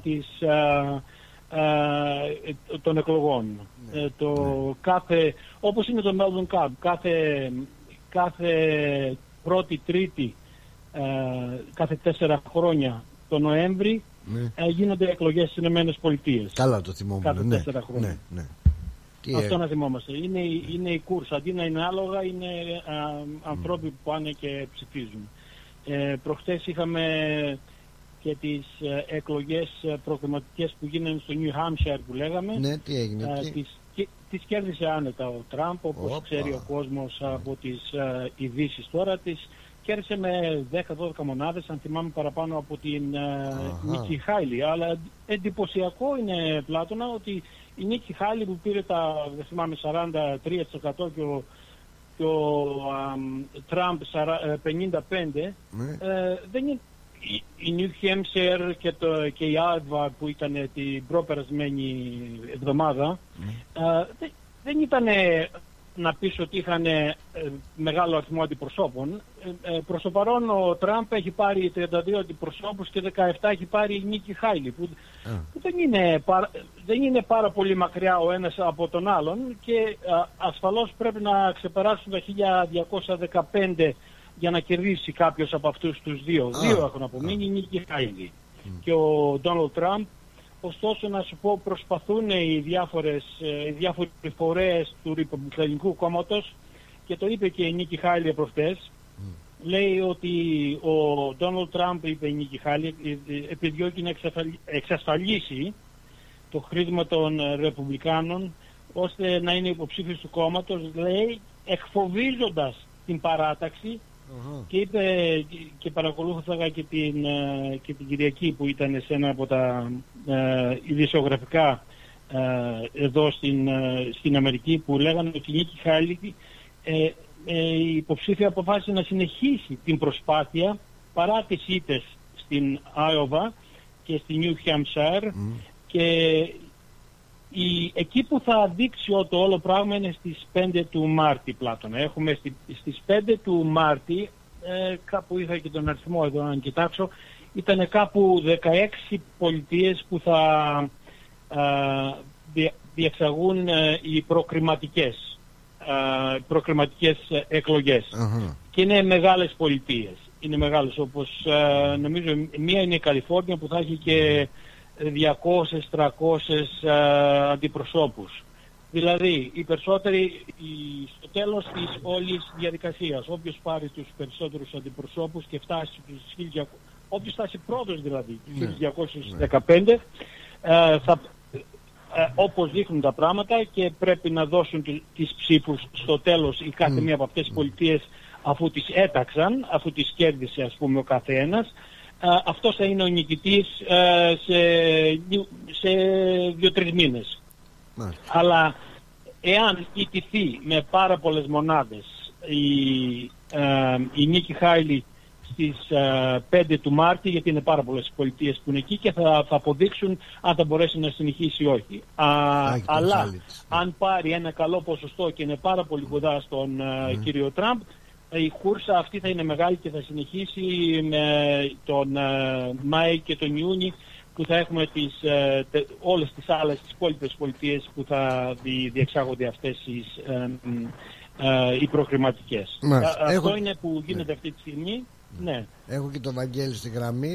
Έχουμε και 2 λεπτά πριν μας κόψουν για τις διαφημίσεις. Για πες Βαγγέλη, καλώς το να. Ευάγγελος Πλοκαμάκης. Καλησπέρα και σε εσένα και στον Δημήτρη. Βασικά επηρεάζουμε τον Δημήτρη και ο Δημήτρης είναι, θα έλεγα, αμερικανολόγος. Ναι, εγώ είμαι λίγο άσχετος με τα της Αμερικής τα πολιτικά. Τον έχω... Τον έχω ορίσει αντιπρόσωπο, εξωτερικό ανταποκριτή για την Αμερική ειδικά.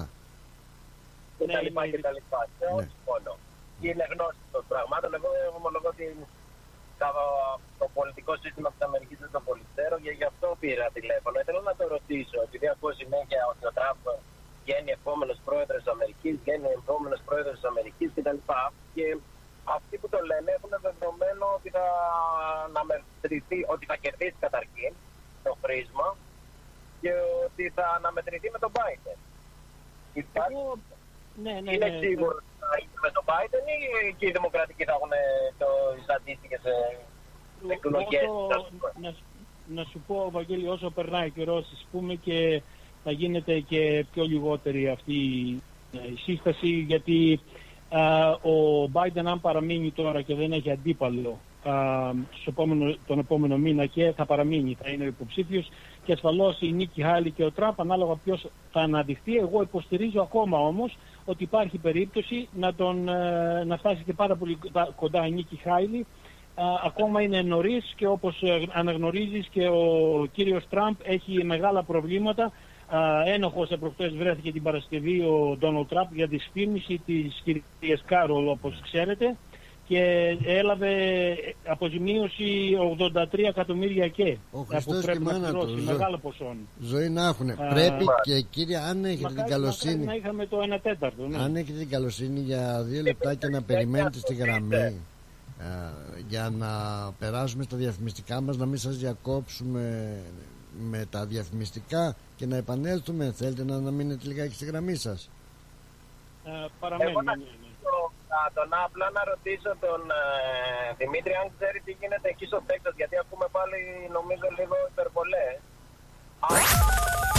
Έλα Παναγί, έλα ωραία. Τους άρεσε τελικά η ιδέα της εκπομπής? Και πότε ξεκινάμε? Άσε να το πει το παιδί. Ευχαριστώ. Ένα νέο δίδυμο έρχεται στη μεγαλύτερη ραδιοφωνική παρέα της Μελβορνής. Παναγής Διακρούσης και Ηλίας Φαρογιάννης πιάνουν τα μικρόφωνα, ξεκοκαλίζουν την επικαιρότητα με το δικό τους στυλ και σας περιμένουν για όμορφα απογεύματα Τετάρτης στο Ρυθμός Ράδιο. Κάτσε καλά. Νέα εκπομπή με Παναγή Διακρούση και Ηλία Φαρογιάννη κάθε Τετάρτη στις 6 το απόγευμα. Πρεμιέρα Τετάρτη 31 Ιανουαρίου. Τα γλέντια είναι υπόθεση ελληνική. Γι' αυτό και έρχονται οι καλύτεροι από την Ελλάδα για να μας διασκεδάσουν. Σάββατο 10 Φεβρουαρίου. Λαϊκό Δημοτικό Γλέντι με καλλιτέχνες από την Ελλάδα. Κώστας Αντωνίου. Γογό Ρωμαίου. Άρης Μουγκοπέτρος. Το 2024 στη Μελβούρνη έρχεται με τα πιο δυναμικά γλέντια. Σάββατο 10 Φεβρουαρίου στην Κρητική Αδελφότητα Μελβούρνης, 148 με 150 Nicholson Street στο East Brunswick. Κάντε κράτηση τώρα στο 0422 472 006 και στο 0414 509 871. Θα είμαστε όλοι εκεί.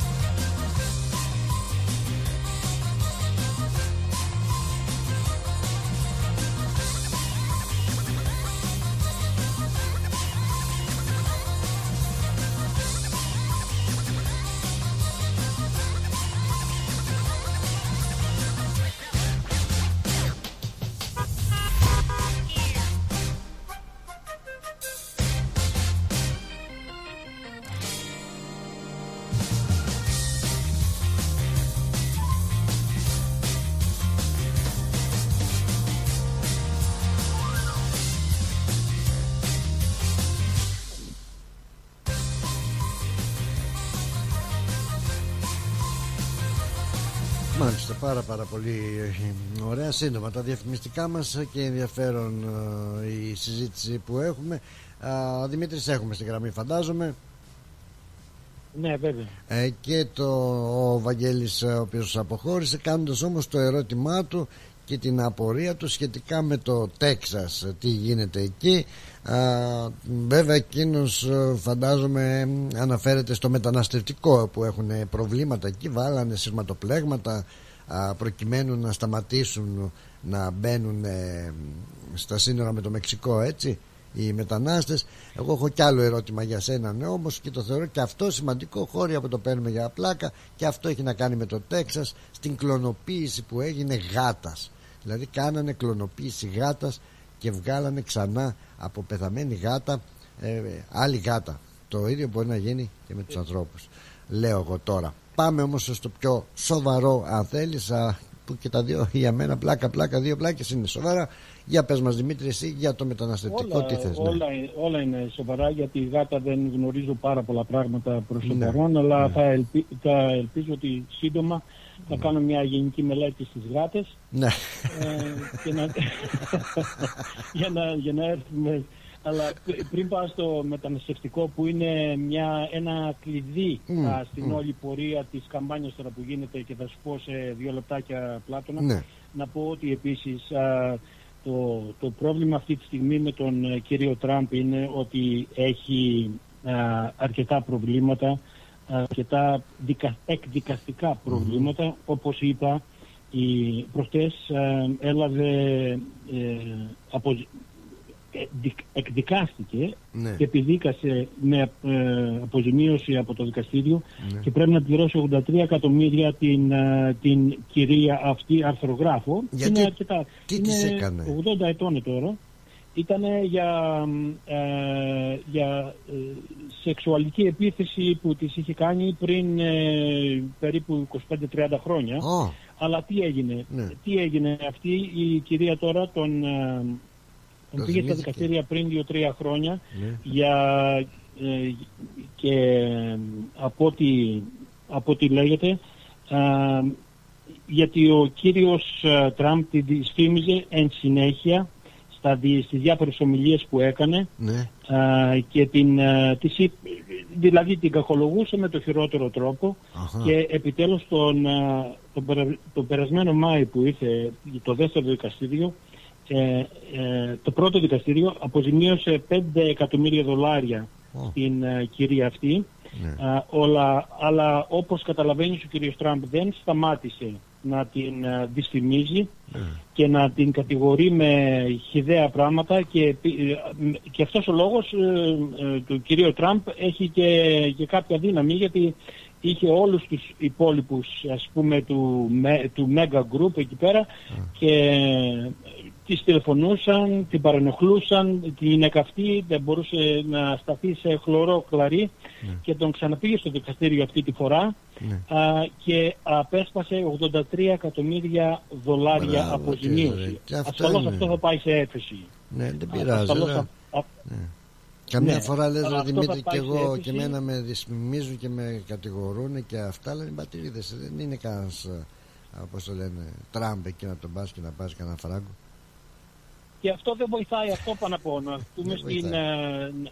Να δούμε στο σημείο ότι δεν βοηθάει την όλη καμπάνια του. Όσο να κάνει, αυτοί που τον θέλουν, αλλά στο τέλος ακούει και ο κόσμος και σου λέει τόσες παρατροπές και τόσα πράγματα που έχει κάνει, ας πούμε. Τώρα είναι καλό να έχουμε κάποιον για άλλη μια φορά ως πρόεδρο των ΗΠΑ για άλλα 4 χρόνια. Αυτό είναι ένα μεγάλο πρόβλημα για την καμπάνια του κυρίου Biden. Για το άλλο που λέγαμε, για το μεταναστευτικό, Πλάτωνα, ναι. Ο Τζο Μπάιντεν είπε την Παρασκευή που μας πέρασε, ναι. Ότι έχει μια συμφωνία και με τους Ρεπουμπλικάνους, που είναι έτοιμοι δηλαδή στο τραπέζι, ναι. Και είναι έτοιμοι να υπεγραφεί, και υποσχέθηκε να κλείσει τα σύνορα, θα υπογράψει γενικά ένα πολύ σοβαρό και σημαντικό νομοσχέδιο, ναι. Και πάρα πολλοί από τους Ρεπουμπλικάνους το υποστηρίζουν, ασφαλώς και οι Δημοκρατικοί, γιατί είναι το δικό τους, είναι κοινό νομοσχέδιο. Αλλά τι γίνεται τώρα, λόγω ότι έχουμε την χρονιά που είναι οι εκλογές, αρχίζει η μεταφορά της προπαγάνδας ότι δεν είναι αυτό που θέλαμε, λένε οι μισοί των Ρεπουμπλικάνων, γιατί να το ψηφίσουμε, αφού ήταν αυτό που θέλανε εδώ και 3 χρόνια. Δηλαδή, το φέρνει τώρα στο τραπέζι ο κύριος Biden, όχι ο κύριος Biden γενικά, ο κύριος Biden πρέπει να υπογράψει το νόμο στο τέλος. Και οι Ρεπουμπλικάνοι τώρα οι μισοί δεν θέλουν να τον υποστηρίξουν, λόγω ότι είναι και η χρονιά των εκλογών, και ο κύριος Τραμπ είπε στους υπόλοιπους καταψηφίστε το, δηλαδή ένα νομοσχέδιο που απαιτούσαν όλα αυτά τα χρόνια οι Ρεπουμπλικάνοι είναι έτοιμοι τώρα να το καταψηφίσουν, λόγω ότι δεν θα βοηθήσει τον κύριο Τραμπ. Για να καταλάβω τώρα, το Τέξας είναι ένα καλό πέρασμα, έχουν περάσει από εκεί εκατομμύρια λαθρομετανάστες, έτσι. Από το Μέξικο στο Τέξας. Όλες οι πολιτείες που συνορεύουν με το Μέξικο. Και εκεί τώρα θα βάλουν σειρματοπλέγματα και δεν θέλουν να βάλουν. Δεν κατάλαβα τι ακριβώς έχει γίνει. Ως ένδειξη, ο κυβερνήτης του Τέξας και οι υπόλοιποι εκεί θέλουν να ενδείξουν ότι κάνουν το παν για να σταματήσουν, και βάλανε κάτι σειρματοπλέγματα. Δηλαδή αυτά είναι κωμικά πράγματα. Τάχα μου εκδήλωση ενδιαφέροντος ότι είναι, δηλαδή, να προστατεύσουν. Δηλαδή, το Πλάτωνα, το σοβαρό είναι το νομοσχέδιο αυτό, που είναι επιφανές ότι είναι πάρα πολύ συγκεκριμένο, είναι πάρα πολύ δυναμικό, και υπολογίζεται ότι θα το υποστηρίξουν και οι Ρεπουμπλικάνοι περισσότεροι και οι Δημοκράτες. Και έτσι η μόνη λύση είναι να περάσει αυτό το νομοσχέδιο. Αν δεν περάσει, είναι θέμα ότι ο Τραμπ δεν αφήνει τους περισσότερους. Αυτός είναι ο εκφοβισμός που έλεγε η Νίκη Χέιλι, που σου ανέφερα πριν λίγο, ότι εκφοβίζει τους Ρεπουμπλικάνους ότι αν δεν κάνετε αυτό που θέλω εγώ, ας πούμε, και μεθαύριο κάνει τάχα μου ότι θα βγω πρόεδρος, δεν θα έχετε κάποια θέση ούτε στο κοινοβούλιο ούτε σε πουθενά, γιατί θα προσπαθήσω εγώ να σας εκδιώξω από όλες αυτές τις θέσεις. Ζωή να έχουν, δηλαδή, κλειδίο, μέχρι τότε. Τους φοβίζει με λίγα λόγια. Αυτή η Χάιλι πόσο χρονών είναι? Η Χάιλι είναι 50 κάτι, δεν θυμάμαι ακριβώς, αλλά δεν είναι μεγάλη στην ηλικία, και η αλήθεια είναι ότι δεν έχει το χάλι τον εγώ πιστεύω ακράδαντα ότι αν η Χάιλι είναι η επιλογή των Ρεπουμπλικάνων, έχει πάρα πολύ μεγαλύτερες πιθανότητες να κερδίσει τον Μπάιντεν από ότι έχει ο Τραμπ να κερδίσει τον Μπάιντεν. Μάλιστα. Δημήτρη, σε ευχαριστούμε πάρα πολύ για την ενημέρωση και αυτή όσον αφορά έτσι τα γεγονότα στην Αμερική. Τα γεγονότα, Πλάτων, είναι πολλά και διάφορα, χωρίς να πάμε. Άμα πάμε και στη Μέση Ανατολή, και το τι γίνεται εκεί είναι δηλαδή, λέμε, μια μεγάλη κατσαρόλα που βράζει μέσα με πολλά και διάφορα. Πολλά και διάφορα, μόνο η Μέση Ανατολή. Και κάνει κακό σε όλους. Θα αναμίξει ολόκληρο τον κόσμο σύντομα, αν δεν προσπαθήσουν να φέρουν σε πέρας κάποια κατάπαυση του πυρός στη Γάζα, γιατί η Γάζα είναι που είναι ο εξωθήρας, δηλαδή, που δίνει όλη αυτή την εξάτμιση και φωτιά για να έχουμε επιθέσεις από τους Χούθης, να έχουμε επιθέσεις κατά των Χούθης, μετά να αναμειχθεί το Ιράν μέσα και να εξαπλωθούμε σε ένα μεγάλο πόλεμο στη Μέση Ανατολή που δεν θα έχει τελειωμό με τίποτα, και θα να λάβεις υπόψη ότι θα το πληρώσουμε όλοι μας εκεί πέρα με τη ζωή τους, και εμείς εδώ με την οικονομία. Αυτό να μου πεις. Γεγονότα υπάρχουν παντού και δεν σταματάνε, ό,τι και να λέμε εμείς τώρα. Είναι τα σοβαρότερα σημεία, ο σοβαρότερος καιρός, καιρικές συνθήκες τώρα. Μιλάμε καιρικές συνθήκες της ανθρωπότητας, ότι είμαστε σε σημαντική εξέλιξη. Αν δεν δείξουν κάποια σημασία τώρα να σταματήσει όλο αυτό το πράγμα, θα έχουμε μεγάλες καταστροφές παγκοσμίως.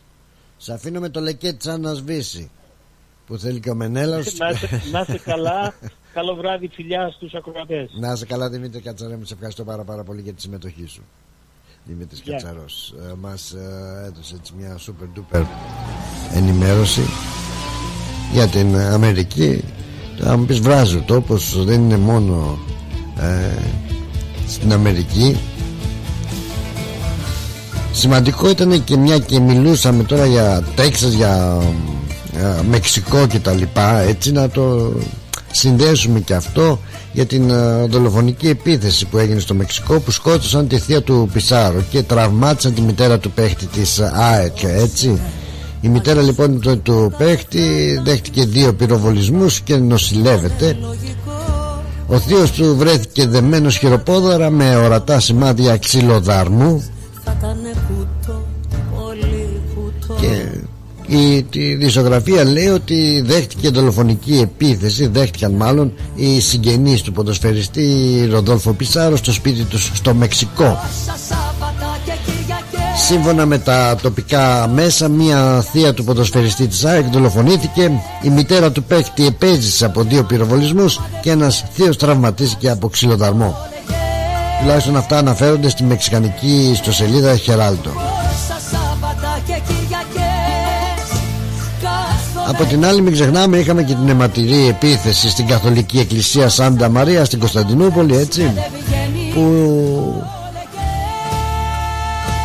είχε ως αποτέλεσμα το θάνατο ενός πολίτη. Και λίγο νωρίτερα το Ισλαμικό κράτος ISIS, έτσι, είχε αναλάβει την ευθύνη.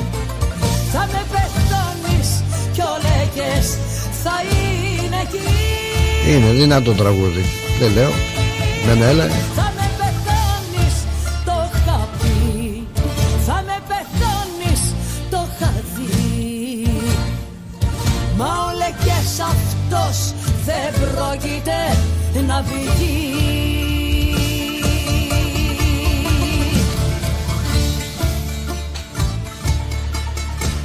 Και μια και βρεθήκαμε έτσι κάνοντας μια γύρα σε διάφορες χώρες. Χώρα τώρα να πάμε σε δυνατή χώρα, ειρωνικά το λέμε, τα Σκόπια, που τα ονομάζουν και Βόρεια Μακεδονία, όπου εκεί το δελτίο μας λέει ότι πρώτος πρωθυπουργός αλβανικής εθνικής κοινότητας της χώρας στα Σκόπια, για μένα θα είναι για τις επόμενες 100 ημέρες ο Ταλάτ Τζαφέρι, που είναι αλβανικής εθνικής κοινότητας. Μάλιστα. 62 χρονών πολιτικός, το πρώτο μέλος της αλβανικής μειονότητας που εκλέγεται στην ηγεσία της κυβέρνησης των Σκοπίων, και θα είναι πρωθυπουργός για 100 μέρες. Μην ξεχνάμε ότι οι Αλβανοί αποτελούν το 25% του πληθυσμού των Σκοπίων.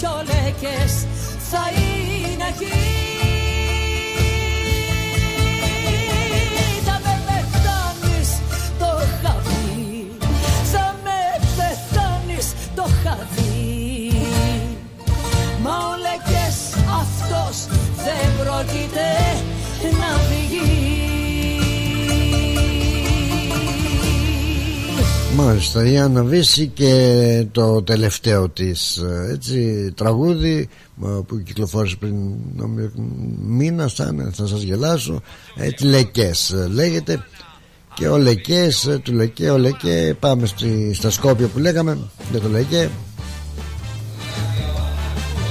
Να πούμε ότι ο μέχρι χθες πρωθυπουργός της χώρας των Σκοπίων παραιτήθηκε από το αξίωμα λόγω της εκλογικής νομοθεσίας των Σκοπίων, η οποία προβλέπει πως 100 ημέρες πριν από την διεξαγωγή των βουλευτικών εκλογών σχηματίζεται η υπηρεσιακή κυβέρνηση που οδηγεί τη χώρα στις κάλπες.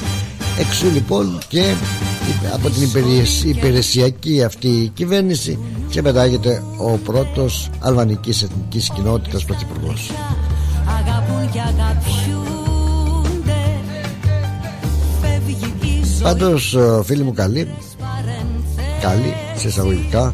Τσάο μπέλο, τσάο μπέλα. Γεια σου Παρίς. Λέει τσάο μπέλα, μπέλο. Πολύ μαλακός μας έγινε δευτεριάτη καλή. Ο Αντρίκος, άντε γεια. Άντε γεια.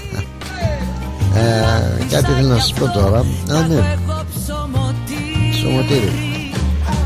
Δεν ξέρω, διαβάζοντας την είδηση και ξαναδιαβάζοντας την πάλι, προσπαθώ μα την αλήθεια που λένε να δω είναι αλήθεια, δεν είναι αλήθεια, γίνεται αυτό το πράγμα, επιτρέπεται δηλαδή αυτό το πράγμα. Γεια σου ρε Κώστα, γεια σου ρε δύναμη. Και αναφέρομαι σε αυτό που το περάσαμε στα ψηλά πριν, μια είδηση που μας έρχεται από το Τέξας και είναι, θεωρώ, πολύ αλήθεια, γιατί δημοσιεύεται και σε έγκαιρα μεγάλα ειδησιογραφικά πρακτορία ότι μια γυναίκα από την Αμερική, στην Αμερική μάλιστα, ξόδεψε $38,000 Αυστραλίας για να κλωνοποιήσει την νεκρή γάτα.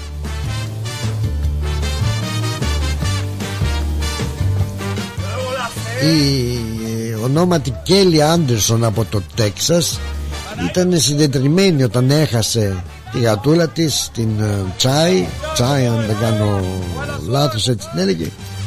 Την έχασε πριν από 4 χρόνια. Τότε είχε αποφασίσει να πάρει τα, δεν ξέρω τι πήρε, για να αντιγράψει το αγαπημένο της κατοικίδιο, τα DNA της, τα, δεν ξέρω τι χρειάζεται ιατρικά.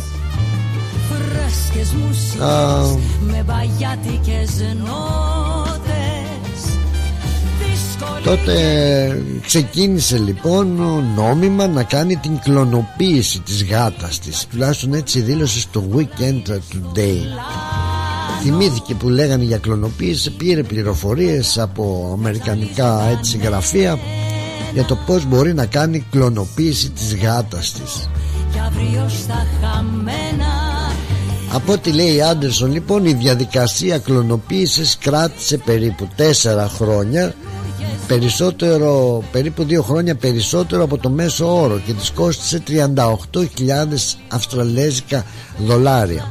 Δεν ήταν τα χρήματα, αλλά ήταν μια πολύ σημαντική και ευαίσθητη διαδικασία για μένα. Άξιζε, λέει, δηλώνει 100% η διαδικασία αυτή. Η καινούρια γάτα που είναι η ίδια με την άλλη, λέω, την έχω ονομάσει Μπέλ. Η Μπέλ λοιπόν είναι η επιτυχώς κλωνοποιημένη γάτα και είναι ακριβώς όπως ήταν και η Τσάι, και τολμηρή και παιχνιδιάρα και ακριβώς ίδια. Η Μπέλ λοιπόν μεγαλώνει και μοιάζει όλο και περισσότερο με την Τσάι.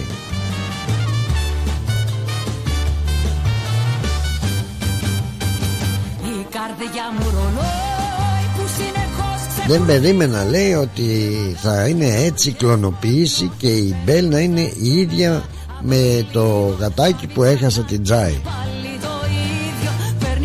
Θυμάστε κυρίες και κύριοι, έτσι το 96 θα ήταν θαρό που είχαμε και το πρόβατο Ντόλι, δεν το λέγανε Ντόλι, το πρώτο ζώο που κλωνοποιήθηκε και που είχαν δημιουργήσει τότε με πάλι αυτά τα κύτταρα, είναι τι διάλογο είναι, δεν ξέρουμε, κύτταρα από ένα άλλο πρόβατο, στην προκειμένη περίπτωση κύτταρα από την γάτα και πάρει, φαντάζομαι πριν πεθάνει, και τα κλωνοποίησανε. Μάλιστα. Και περάσανε τότε, κυρίες και κύριοι, τόσα χρόνια, δεκαετίες, που είχε γίνει αυτή η μεγάλη φασαρία και απαγορεύεται και κάνει και ράνει και δεν επιτρέπεται κλωνοποίηση που θα χρησιμοποιηθεί και σε ανθρώπους, και αυτό αποσιοποιήθηκε έτσι το 1996, ας πούμε, κάπου εκεί ήταν. Σταματήσανε να μιλάνε πια για αυτό το πρόβατο, για την Ντόλι, και αν δεν κάνω λάθος είχε θεωρηθεί επικίνδυνο και παράνομο. Τώρα Αμέρικα ξαναγυρνάει, αυτή τη φορά με μια κλωνοποίηση γάτας. έτσι.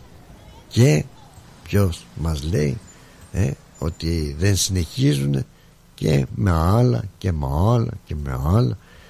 Έχουμε το άλλο, την τεχνητή νοημοσύνη. Τώρα έχουμε και την κλωνοποίηση να ξαναβγαίνει στην επιφάνεια. Χαθήκαμε ρε που πάμε, ρε που έλεγε κι ο άλλος. Ρε που πάμε ρε.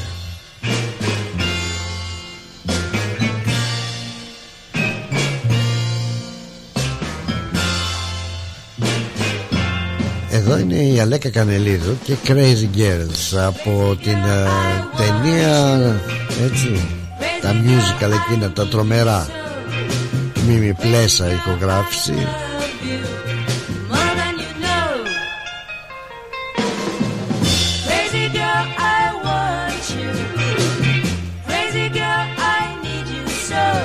Άλλες εποχές.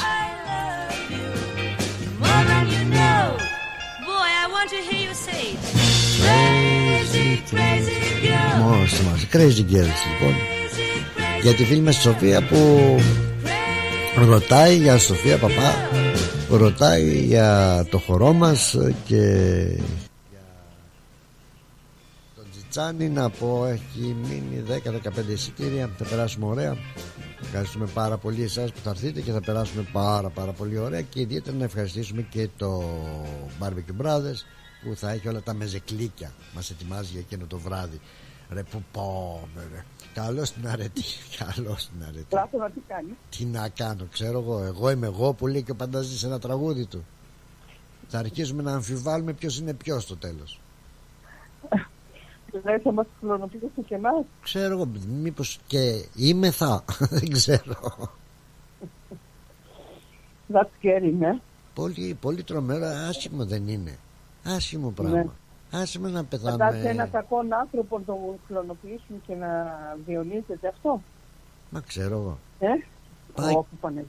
Πάει και το εντόπο χλωερό, εντόπο αναψύξεις και τα λοιπά. Καληνύχτα.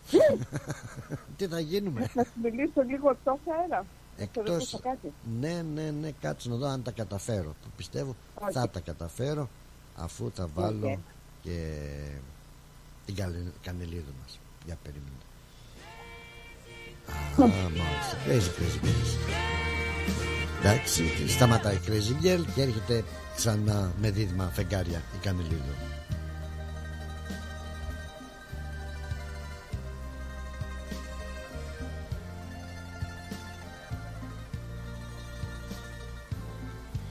Δεν ξέρω αν μας...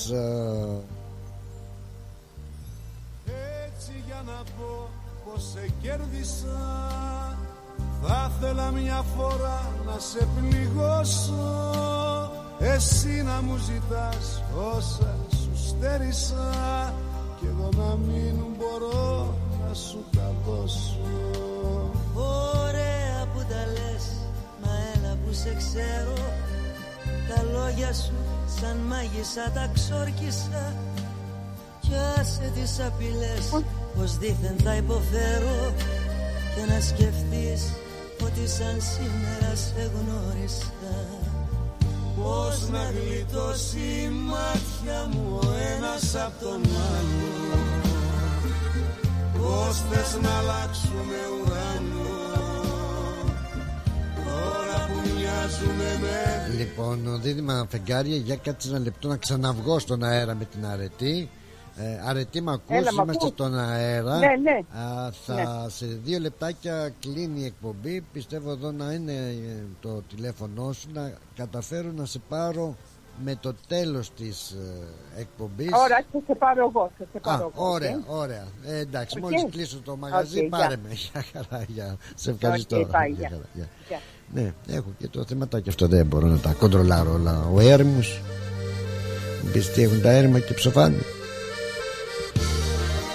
Και ναι, σιγά σιγά η αλήθεια είναι αυτή ότι φτάνουμε και προς το τέλος της εκπομπής μας. Άκου τώρα να κλωνοποιούν τις γάτες και θα είναι και νόμιμο, φαντάζομαι.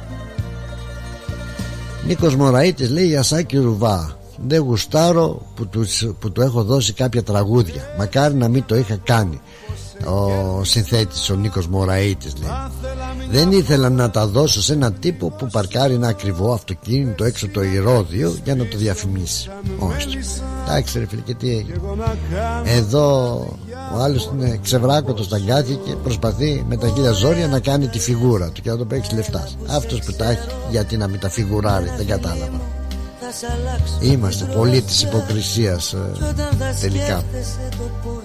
Είχα να σας πω κι άλλα για τον Αλβανέζε που τον γιουχάρανε έτσι στο γήπεδο εκεί στο τένις, αλλά αυτός δεν σκασίλα του μεγάλη χέστηκε που λένε λαϊκά. Έως παντικές και γίνουν Δευτέρα σήμερα, είναι 7 με 9 η εκπομπή Λαϊκός Αναβάτης με τον Νίκο Καραδήμα. Και εγώ θα είμαι στις 6 ώρα στο κανάλι 31 Δευτέρα σήμερα, αν τα πούμε και λιγάκι. Και εκεί έχουμε ένα ωραίο αφιέρωμα. Δεν γλιτώνεις μάτια μου, δεν γλιτώνει ένας από τον άλλο. Γιώργος Λινάρδος, καλησπέρα φίλε Πλάτωνα. Γεια σου ρε Γιώργα ρε, τελευταίο last minute. Καλώς το να σε είδα όμως. Τζο, και τον Τζο, καλησπέρα Πλάτωνα και χαιρετισμούς σε όλη την παρέα. Να είστε καλά και εσύ Γιώργο Λινάρδο και ο Τζο. Και όλοι εσείς οι φίλοι μας που βρίσκεστε συντονισμένοι, γίναμε 4 τώρα. Πού τα πάει, θα το φτάσουμε το 3NW. Κυρίες και κύριοι, κάπως έτσι όμως εγώ να σας ευχαριστήσω για την όμορφη αυτή παρέα σας την ραδιοφωνική. Και να πούμε και να ελπίσουμε ότι Θεού θέλοντος αύριο θα είμαστε και πάλι μαζί σας ζωντανότατα. Σας φιλώ όλους τα μούτρα. Φίλοι κουλικάκια, από μένα ναι. Να είστε καλά, άντε bye.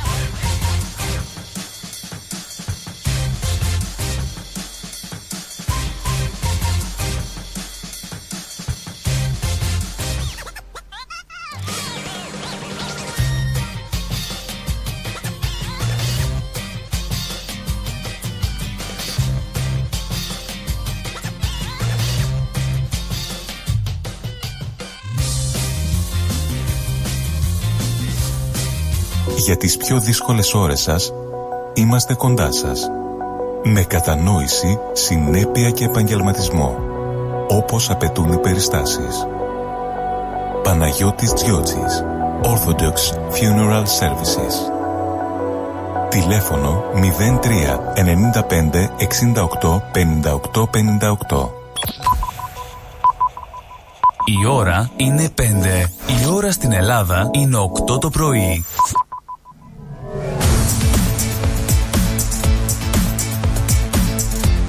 Στη Μελβούνι ακούς ρυθμό.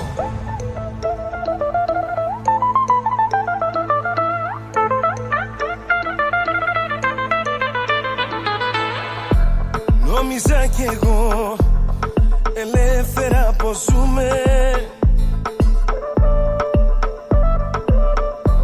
και επιλέγουμε ποιον θα ερωτευτούμε.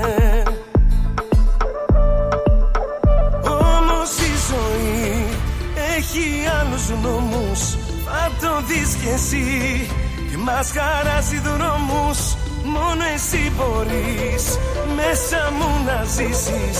Μόνο εγώ μπορώ να γίνω τι ζητήσεις. Ερώτας ή θαύμα με μια λέξη καρμά. Σαν αόρατη τη χλωστή μας κρατάει δεμένους. Μην το προσπαθήσεις να το εξηγήσεις. Δεν υπάρχει λογική στους ερωτευμένους. Έλα και φίλα με, δεν αντέχω μακριά σου. Στα αστέρια στείλε με, πάντοτε να ζω κοντά σου. Έλα και φίλα με, δεν αντέχω μακριά σου. Στα αστέρια στείλε με, πάντοτε να ζω κοντά σου.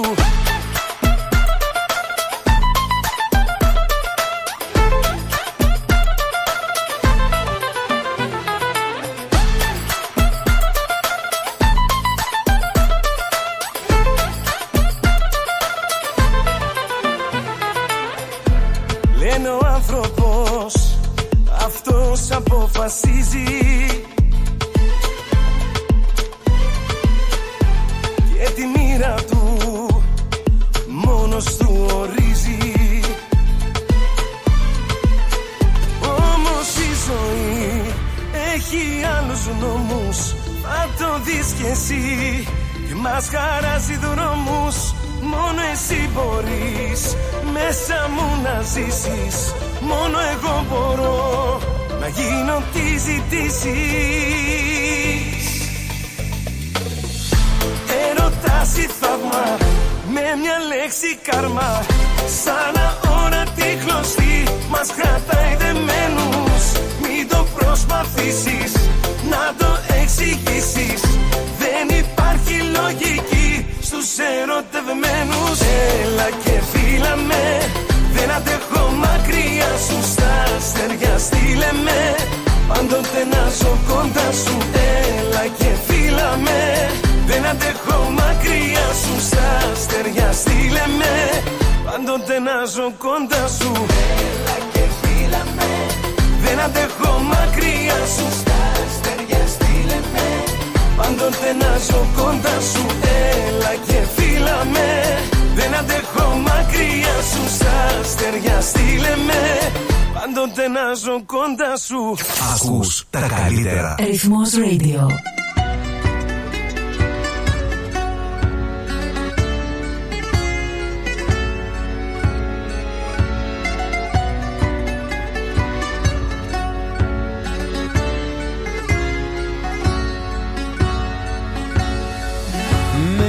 Μέσα σε ξένες αγκαλιές σκορπάς τον εαυτό σου,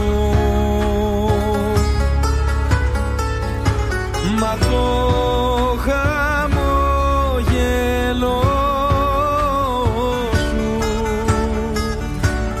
σε μένα ταπείσαι.